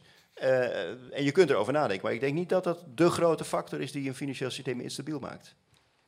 Op dit moment is de rente, natuurlijk, maar daar hebben we het al eerder over gehad, de rente is voor sommige bedrijven heel laag. En voor sommige bedrijven, die eh, kleinere innovatieve bedrijven, is heel hoog. Die hebben helemaal geen toegang tot die, eh, die Hmm. willen wel rente betalen, maar die, die hebben geen toegang überhaupt tot dat kapitaal. Dat is die disallocatie van kapitaal die op dit moment optreedt. Ja. Onder andere door de Europese Maar Centrale Bank. ook weer naar oplossingen. Want ik, dat, dat is dit onderdeel. Dus ik wil graag handjes omhoog die eh, vragen voor oplossingen. Dan, dan kom je aan de beurt. Ik zie hier vooraan Le- even Le- deze rossige jongen.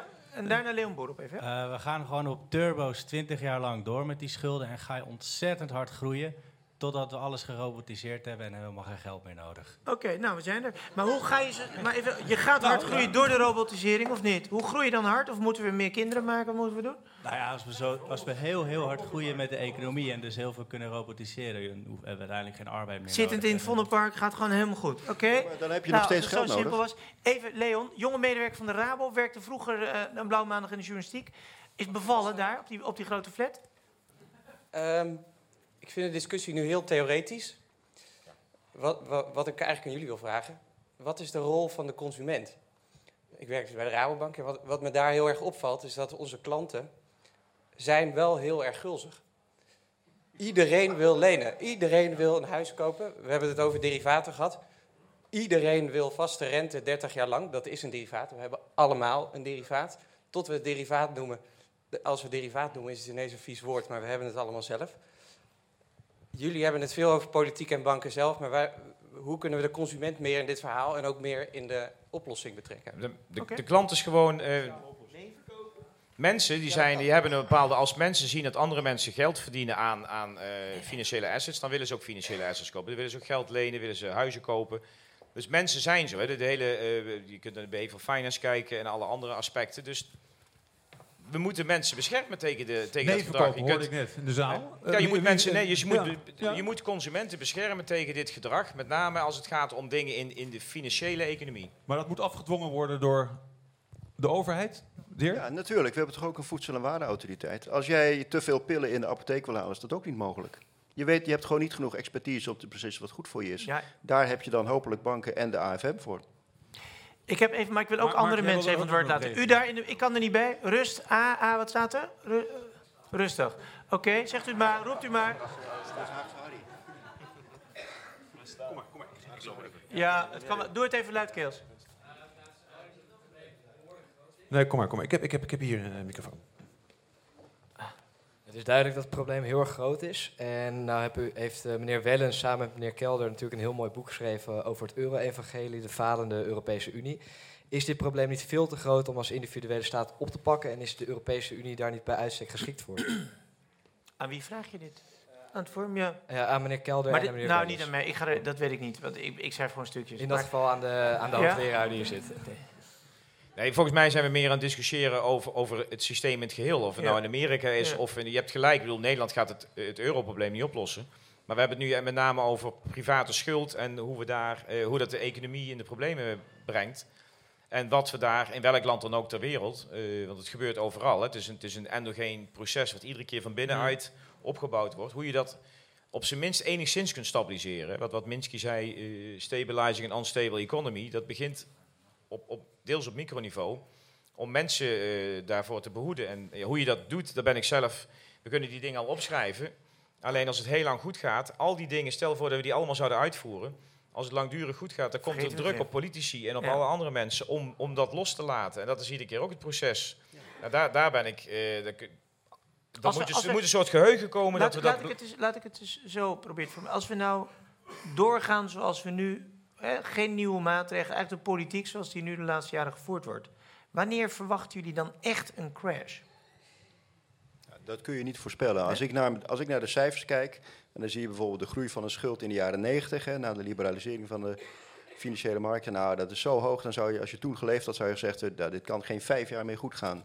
Ja, je had natuurlijk wel een crisis eh, in 1997, een Aziatische crisis, hadden we niet zoveel last van, dachten we. Maar het duurde gewoon nog heel lang. Dus dat is, dat is niet te voorspellen. Jort, we- ik, ik weet dat jij iets met, hebt met suïcidale neigingen, maar we moeten, en die crash moeten even oplossingen blijven. Oh ja, denk ik. Dus nou ja, dat- nee, maar ik, maar ik ben van mening... Dat is ook een oplossing, hoor, dat een trouwens, ergens vanaf springen, Een crash oorlog, Weet je wat ook raar is? Ik zeg oorlog. Hè? Ik sta vaak voor zalen met jonge mensen. En dat is ontzettend verontrustend dat de helft van die zaal denkt... Ik was laatst in Leiden, 1100 studenten, gewoon een heel positief verkiezingsdebat... denkt dat er oorlog zal komen in hun tijd.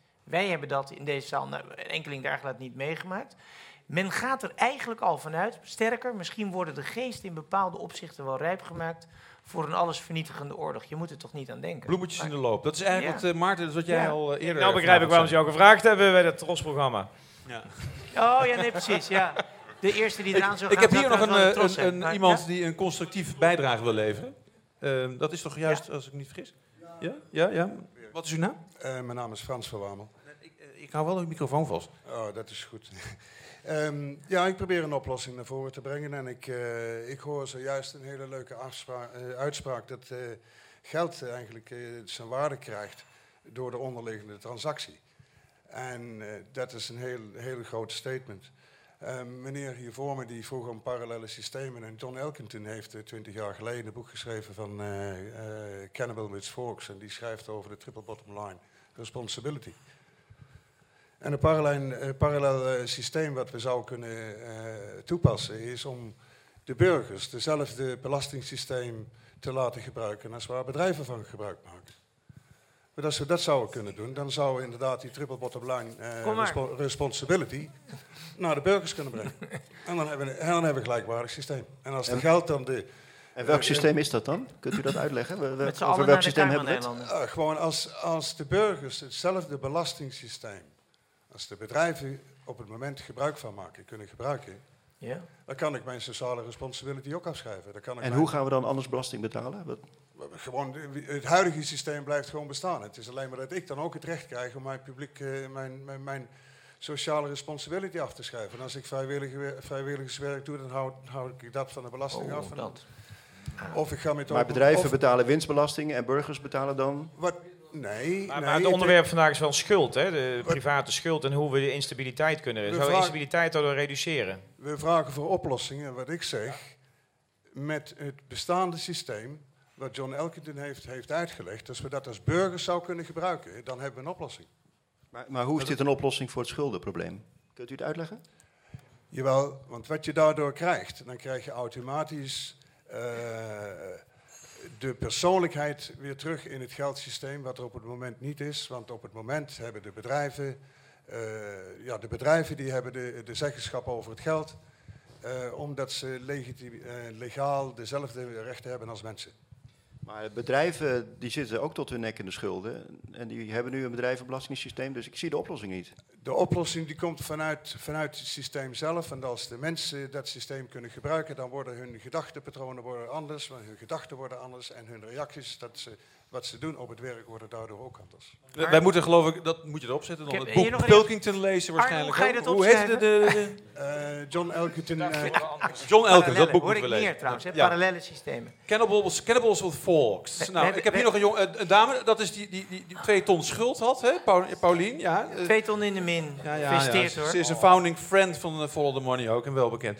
Eh, maar nog helemaal niet levensmoe, maar vertel je van de vraag. Nee, maar nou, ik heb de film van Theo Kokken gezien. Ehm, eh, de- Erik was daarbij.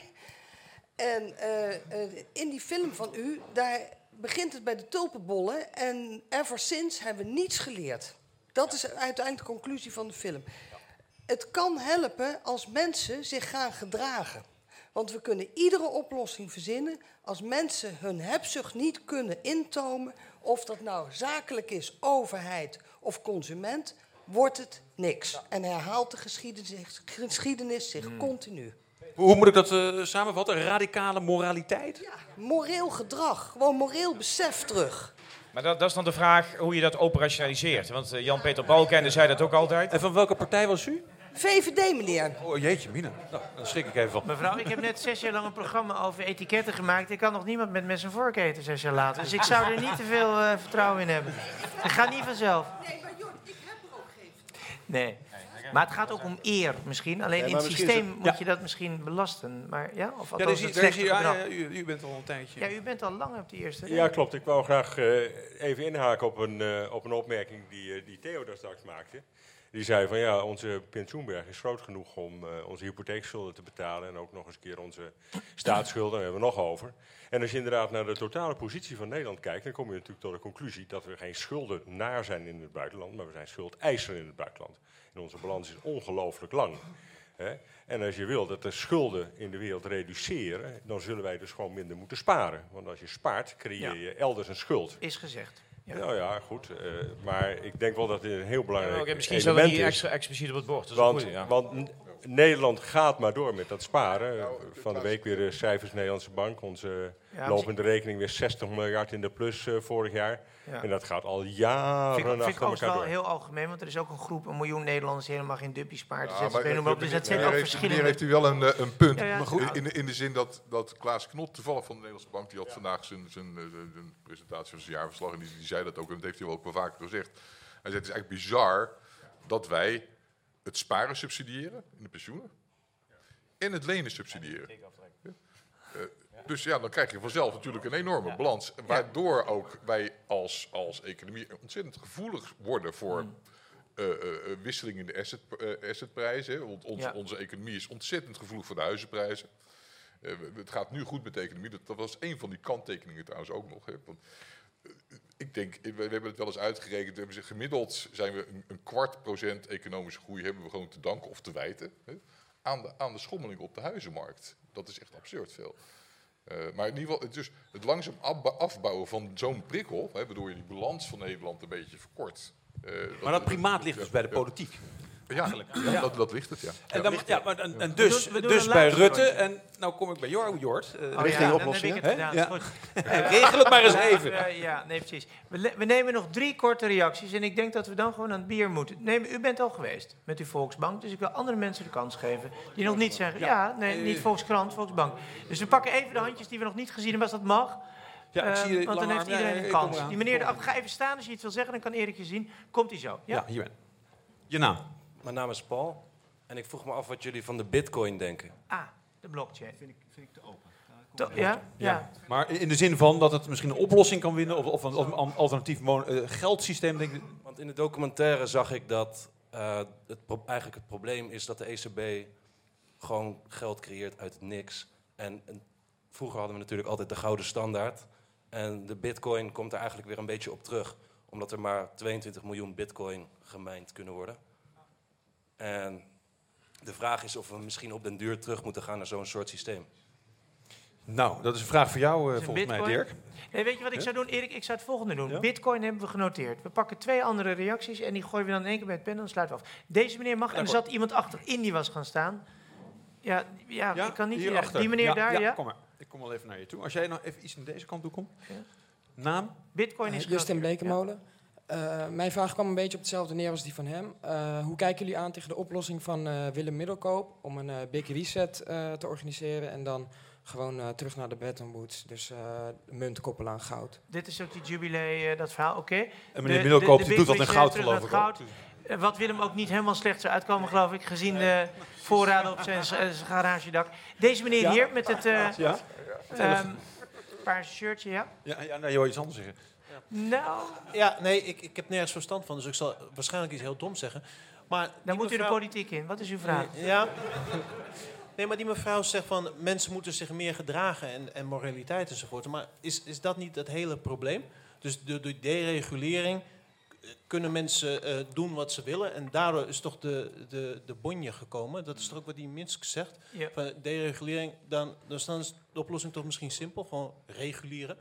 Dat hebben we dus gedaan de laatste jaren, maar kennelijk niet op de goede manier. Ja. Maar nog niet ver Er zijn kruiwagens Dat regels er binnengereden. eh, dat zijn er drie vragen nu. Oké, dus- dat ja. was nog wel. Oké, we, hebben, we hebben bitcoin, we hebben die. Nou, oké, kom dan maar in. Eerst de bitcoin. De blockchain, wat gaat dat Alternatieve munten. bieden? Zeg Of maar terug geloven naar wij daar niet in? Ja, dus ietsje breder bedoel je dan? Ja. Terug naar munten en goud. Ja, dat, ik heb dus net uitgelegd hoe geld ontstaan is, voor zover we het weten. hè. Dat is echt gebaseerd op wetenschap en archeologie. Ja. En dat is niet dat mensen goud uit de grond groeven en zeiden... dit goud is geweldig veel waard. Goud is een zacht metaal waar je verder niet zoveel mee kunt. Nou, maar dat is de onderliggende transactie, de schuldsymbolen daarvan... die gaan als geld functioneren. Hmm. Dus ehm, een systeem gebaseerd op bitcoins alleen... eh, nou ja, daar, daar kun je lang over praten, scenario's bedenken waarin het zou kunnen werken. Nu zijn ze in ieder geval nog marginaal. Er wordt ook in gespeculeerd. Ze zijn ook niet stabiel in waarde. Dus ik Nee. zie niet zo goed welke problemen het op zou lossen. Maar er is veel meer over te zeggen. Iemand, iemand wel positief over bitcoin, Maarten? Eh, nou, nee, nee ik, ik, sluit, ik sluit me aan met Dirk. Kijk, de, de, Speculatief? de, de gouden, de gouden standaard is, eh, wordt nu, nu herhaaldelijk, juist omdat we die crisis hebben gehad, gezien als een soort oplossing. Eh, hij is in, 19, in, de, ja- in de jaren 30 gefaseerd gesneuveld. Eh, hij, is weder, hij is ingevoerd. Nu goud via de dollar is gesneuveld in begin jaren 70. Ook dit is geen systeem wat zaligmakend is. Het is een systeem wat hooguit een tijdje meegaat. eh, totdat het eh, weer vervangen moet worden door een ander systeem. Want het is uit zichzelf ook instabiel. En dat, dat hoor je te weinig. Ja, ik denk dat die, inderdaad, die, die, dat is ook vaker gebleken, dat iedere keer weer, dan denken ze dat de oplossing is. En een tijdje klapt dat ook weer. Ik ben het natuurlijk wel bij eens met die, met die grote reset. Die gaat gewoon vanzelf komen als het hele systeem op een gegeven moment Ja. klapt. Dan, dan, dan komt die reset wel. En, het lijkt En hoe- maar, maar je wil het gecontroleerd doen. Dat is, hele, dat is de ja, oefening, gecontroleerd, maar dan Ja. moet het politiek gebeuren. En in, Ja. in Europa, nou ja, als Maar, je, maar een big reset, moet je dat dan zien als een soort Bretton Woods? Iedereen zit rond de tafel en er worden gewoon met de Chinezen en de Arabieren, Europeanen, die gaan gewoon uitwisselen. Mag ik van jou Schiphol, dan krijg jij van mij 20% afwaardering. Hoe gaat dat? Wat moet je je daarbij voorstellen? We hebben Griekenland, dus op die manier. Eerst op dat is- landenniveau, dat denk ik. heeft lang niet overal eh, uitgemeten. Maar Griekenland is natuurlijk geplunderd eh, op allerlei staatsbezit. Hè. De haven van Piraeus, de luchthavens zijn voor echt een appel en een ei verkocht. Dat krijg je dan dus. Nou, ik weet niet precies wat Willem Middelkoop in gedachten heeft, want ik heb zijn eh, boek niet gelezen en dat, eh, dat hou ik ook zo. Maar eh, ik, ik, ik, ik kan me niet voorstellen hoe je een big reset hebt, want daar moeten dan de grote banken ook bij aan tafel zitten. En Ja. het is niet in hun korte termijn belang om dat te doen. Dat is het hele probleem. Kijk, ook rond de hele eurocrisis in 2010 en 2012, toen ik heb talloze hele slimme technische oplossingen gelezen die allemaal inderdaad problemen in één keer op zouden lossen. Dat is niet het punt. We kunnen systemen bedenken, technische, technische foefjes eh, die het probleem in theorie op zouden lossen, maar die lopen om om het politieke probleem van wiens belang ga je hiermee schaden. En er worden altijd belangen mee geschaad. En dat moet je managen. Net zoals het voorbeeld van Amerika bij Hamilton, wat je aangaf. En daar moeten we eigenlijk over praten. En dan hebben we eigenlijk de laatste vraag van deze meneer. Misschien toch de meest relevante ook van deze mevrouw. En dat gaat over de moraal. Komt het ook, goed ja. met de mens? Ik denk, Zijn we verloren? Ik vind Dan Ariely, dat is een, eh, een- hoogleraar in eh, Amerika, die heeft een boek geschreven, The Honest Truth About Dishonesty. En dat gaat erover hoe je systematisch, hè, dan laat hij allemaal experimenten doen en dan eerst ga je kijken of je of iemand geld zou jatten. Nou, dat doen mensen niet. Of dat ze echt gaan liegen over dingen eh, als ze een, eh, daar geld voor krijgen, dat doen ze niet. Maar als het abstracter wordt en ze gaan met tokens werken, die, eh, de- allerlei eh, nep dingetjes die je later moet inwisselen. Derivaten. Dat derivaten bijvoorbeeld, dan gaan ze, dan gaan ze veel meer liegen. En de, dus het, je moet dat gedrag, dus toezicht op, je moet, wat ze nu doen met regulering is toezicht op de banken met allerlei rare regels over wat ze precies wel en niet mogen doen. En dat werkt averechts. Maar je moet denken, en de moraliteit, je kunt niet oproepen tot moraliteit, wat Jan-Peter Balkenende deed. Ja, dat, dat mag wel, maar dat zal ook wel Hmm. In bepaalde tijdsgeesten beter en minder goed werken. Maar je moet toezicht op gedrag van instellingen, van mensen, dat is een van de belangrijkste dingen, Ja, denk ik. Want maar we dachten dat we daar AFM en DNB voor hadden. Maar kennelijk is dat dus niet genoeg. AFM is eigenlijk pas net begonnen. Het is een heel nieuw instituut. Die moeten nog heel veel leren. Dat, ik denk, dat je moet ze een kans geven. Het is begonnen met een instituut Ja. eh, ja, die, die eigenlijk helemaal niet wist waar ze moesten beginnen. Ze zijn zich nu heel erg aan het verdiepen in, in gedrag van mensen. Ook in Dan Ariely. En die zijn, eh, op termijn heb ik daar wel geloof in dat je daar iets kunt bereiken. Positief of AFM. Oké. Als particulier mag geen klacht indienen. En het is nu ook nog allemaal niet perfect. Ik, zeg, ik zit de AFM Ja. niet te verdedigen. Maar ik denk dat ze op termijn, eh, als, als dat een goede organisatie zou worden, dan kan dat helpen. Goed, ik denk dat we toch even naar eh, het lijstje af moeten gaan. Wat, wat, we, wat Oh, de opbrengst is van... Wat is van- de opbrengst? Van, Nou, slaan we van- terug. Van de punten die we, die we van de Gaan we de die wereld we redden? hebben. Daar lijkt gaan we de het wereld ja, redden. Nou zo ja, te zien toch wel. Met, Ja. met groei gaan we de wereld redden, dus onder Ja. andere. Met groei. Eh, Groei, dat is heel algemeen De combinatie groei met inflatie, nou ja, die is dan ook tegelijkertijd weer door het panel hier ook weer een beetje de grond ingeboord. Eh, politieke aandacht eh, voor aflossing, sowieso de politiek. Het mandaat ligt natuurlijk voor een groot deel bij de Mm. politiek. En natuurlijk zij die de politiek kunnen beïnvloeden, Jort. De afbouw, hypotheek, renteaftrek. Eh, is, een, is een oplossing. Nou, dat lijkt me logisch. Eh, Loan-to-income basisprincipe. Eh, dat, hebben we, ja, dat, beschermt de consument, met andere, andere woorden. Het belangrijk punt hier, wat, wat ik eigenlijk graag nog even wat willen uitdiepen, dat is de debt jubilee, afschrijving van de schulden op grote schaal. Eh, dat betekent in feite ook dat we afscheid moeten nemen van de enorme pensioenpot, als het zo, hè, dat is de andere kant van de balans zou je zeggen. Nou, dat heeft natuurlijk inderdaad politiek nog wel wat voeten in aarde, zou je zeggen. De loonprijsspiraal opwekken. Eh, kleinere banken, ja, dat staat sorry, met, met, met, met de groei en inflatie in ver- verhouding. Eh, kleinere banken, al die banken gewoon opknippen gewoon, eh, zijn allemaal te, te groot. En sommige zijn nog veel groter geworden dan ze voor de crisis waren. De burgerbank hoorden we hier, eh, hier aan de linkerkant. Geen rente, meer groei. Robotiseer je maar ja, naar de nieuwe toekomst toe. Eh, heel veel groei. Parallele systemen, dat is eh, vooral een boek lezen, want we hebben dat allemaal geen bal van begrepen. En dat is John Elkington, dat is de leestip voor vanavond. En dan ja, eh, een hele belangrijke, die ook overigens eigenlijk in ieder gepeperd gesprek wel een keer terugkomt, dat is eh, het moreel besef terug. Een appel daarop. En ja, dat heeft ook weer te maken dus ook met minder sparen. Afbouwen, subsidie op sparen en lenen natuurlijk. Dat is een heel terecht punt van Knot vandaag. Een big reset, ja, hoe gaat die komen, Jort? Springen we allemaal van het dak af? Of gaan we dat op een gereguleerde wijze doen? Wordt het oorlog? Gaan we met de bloemetjes in de loop ten strijde? Ik weet het allemaal niet. Eh, laten we lopen, te- hopen dat deze elementen in ieder geval eh, gaan bijdragen tot een betere wereld en een betere economie. Ik dank u voor uw aandacht. En Mag, ik- mag ik Ja? een applaus voor Dirk Bezemer, Maarten Schinkel en Theo Kokken? Dank. Erik, jij ook bedankt.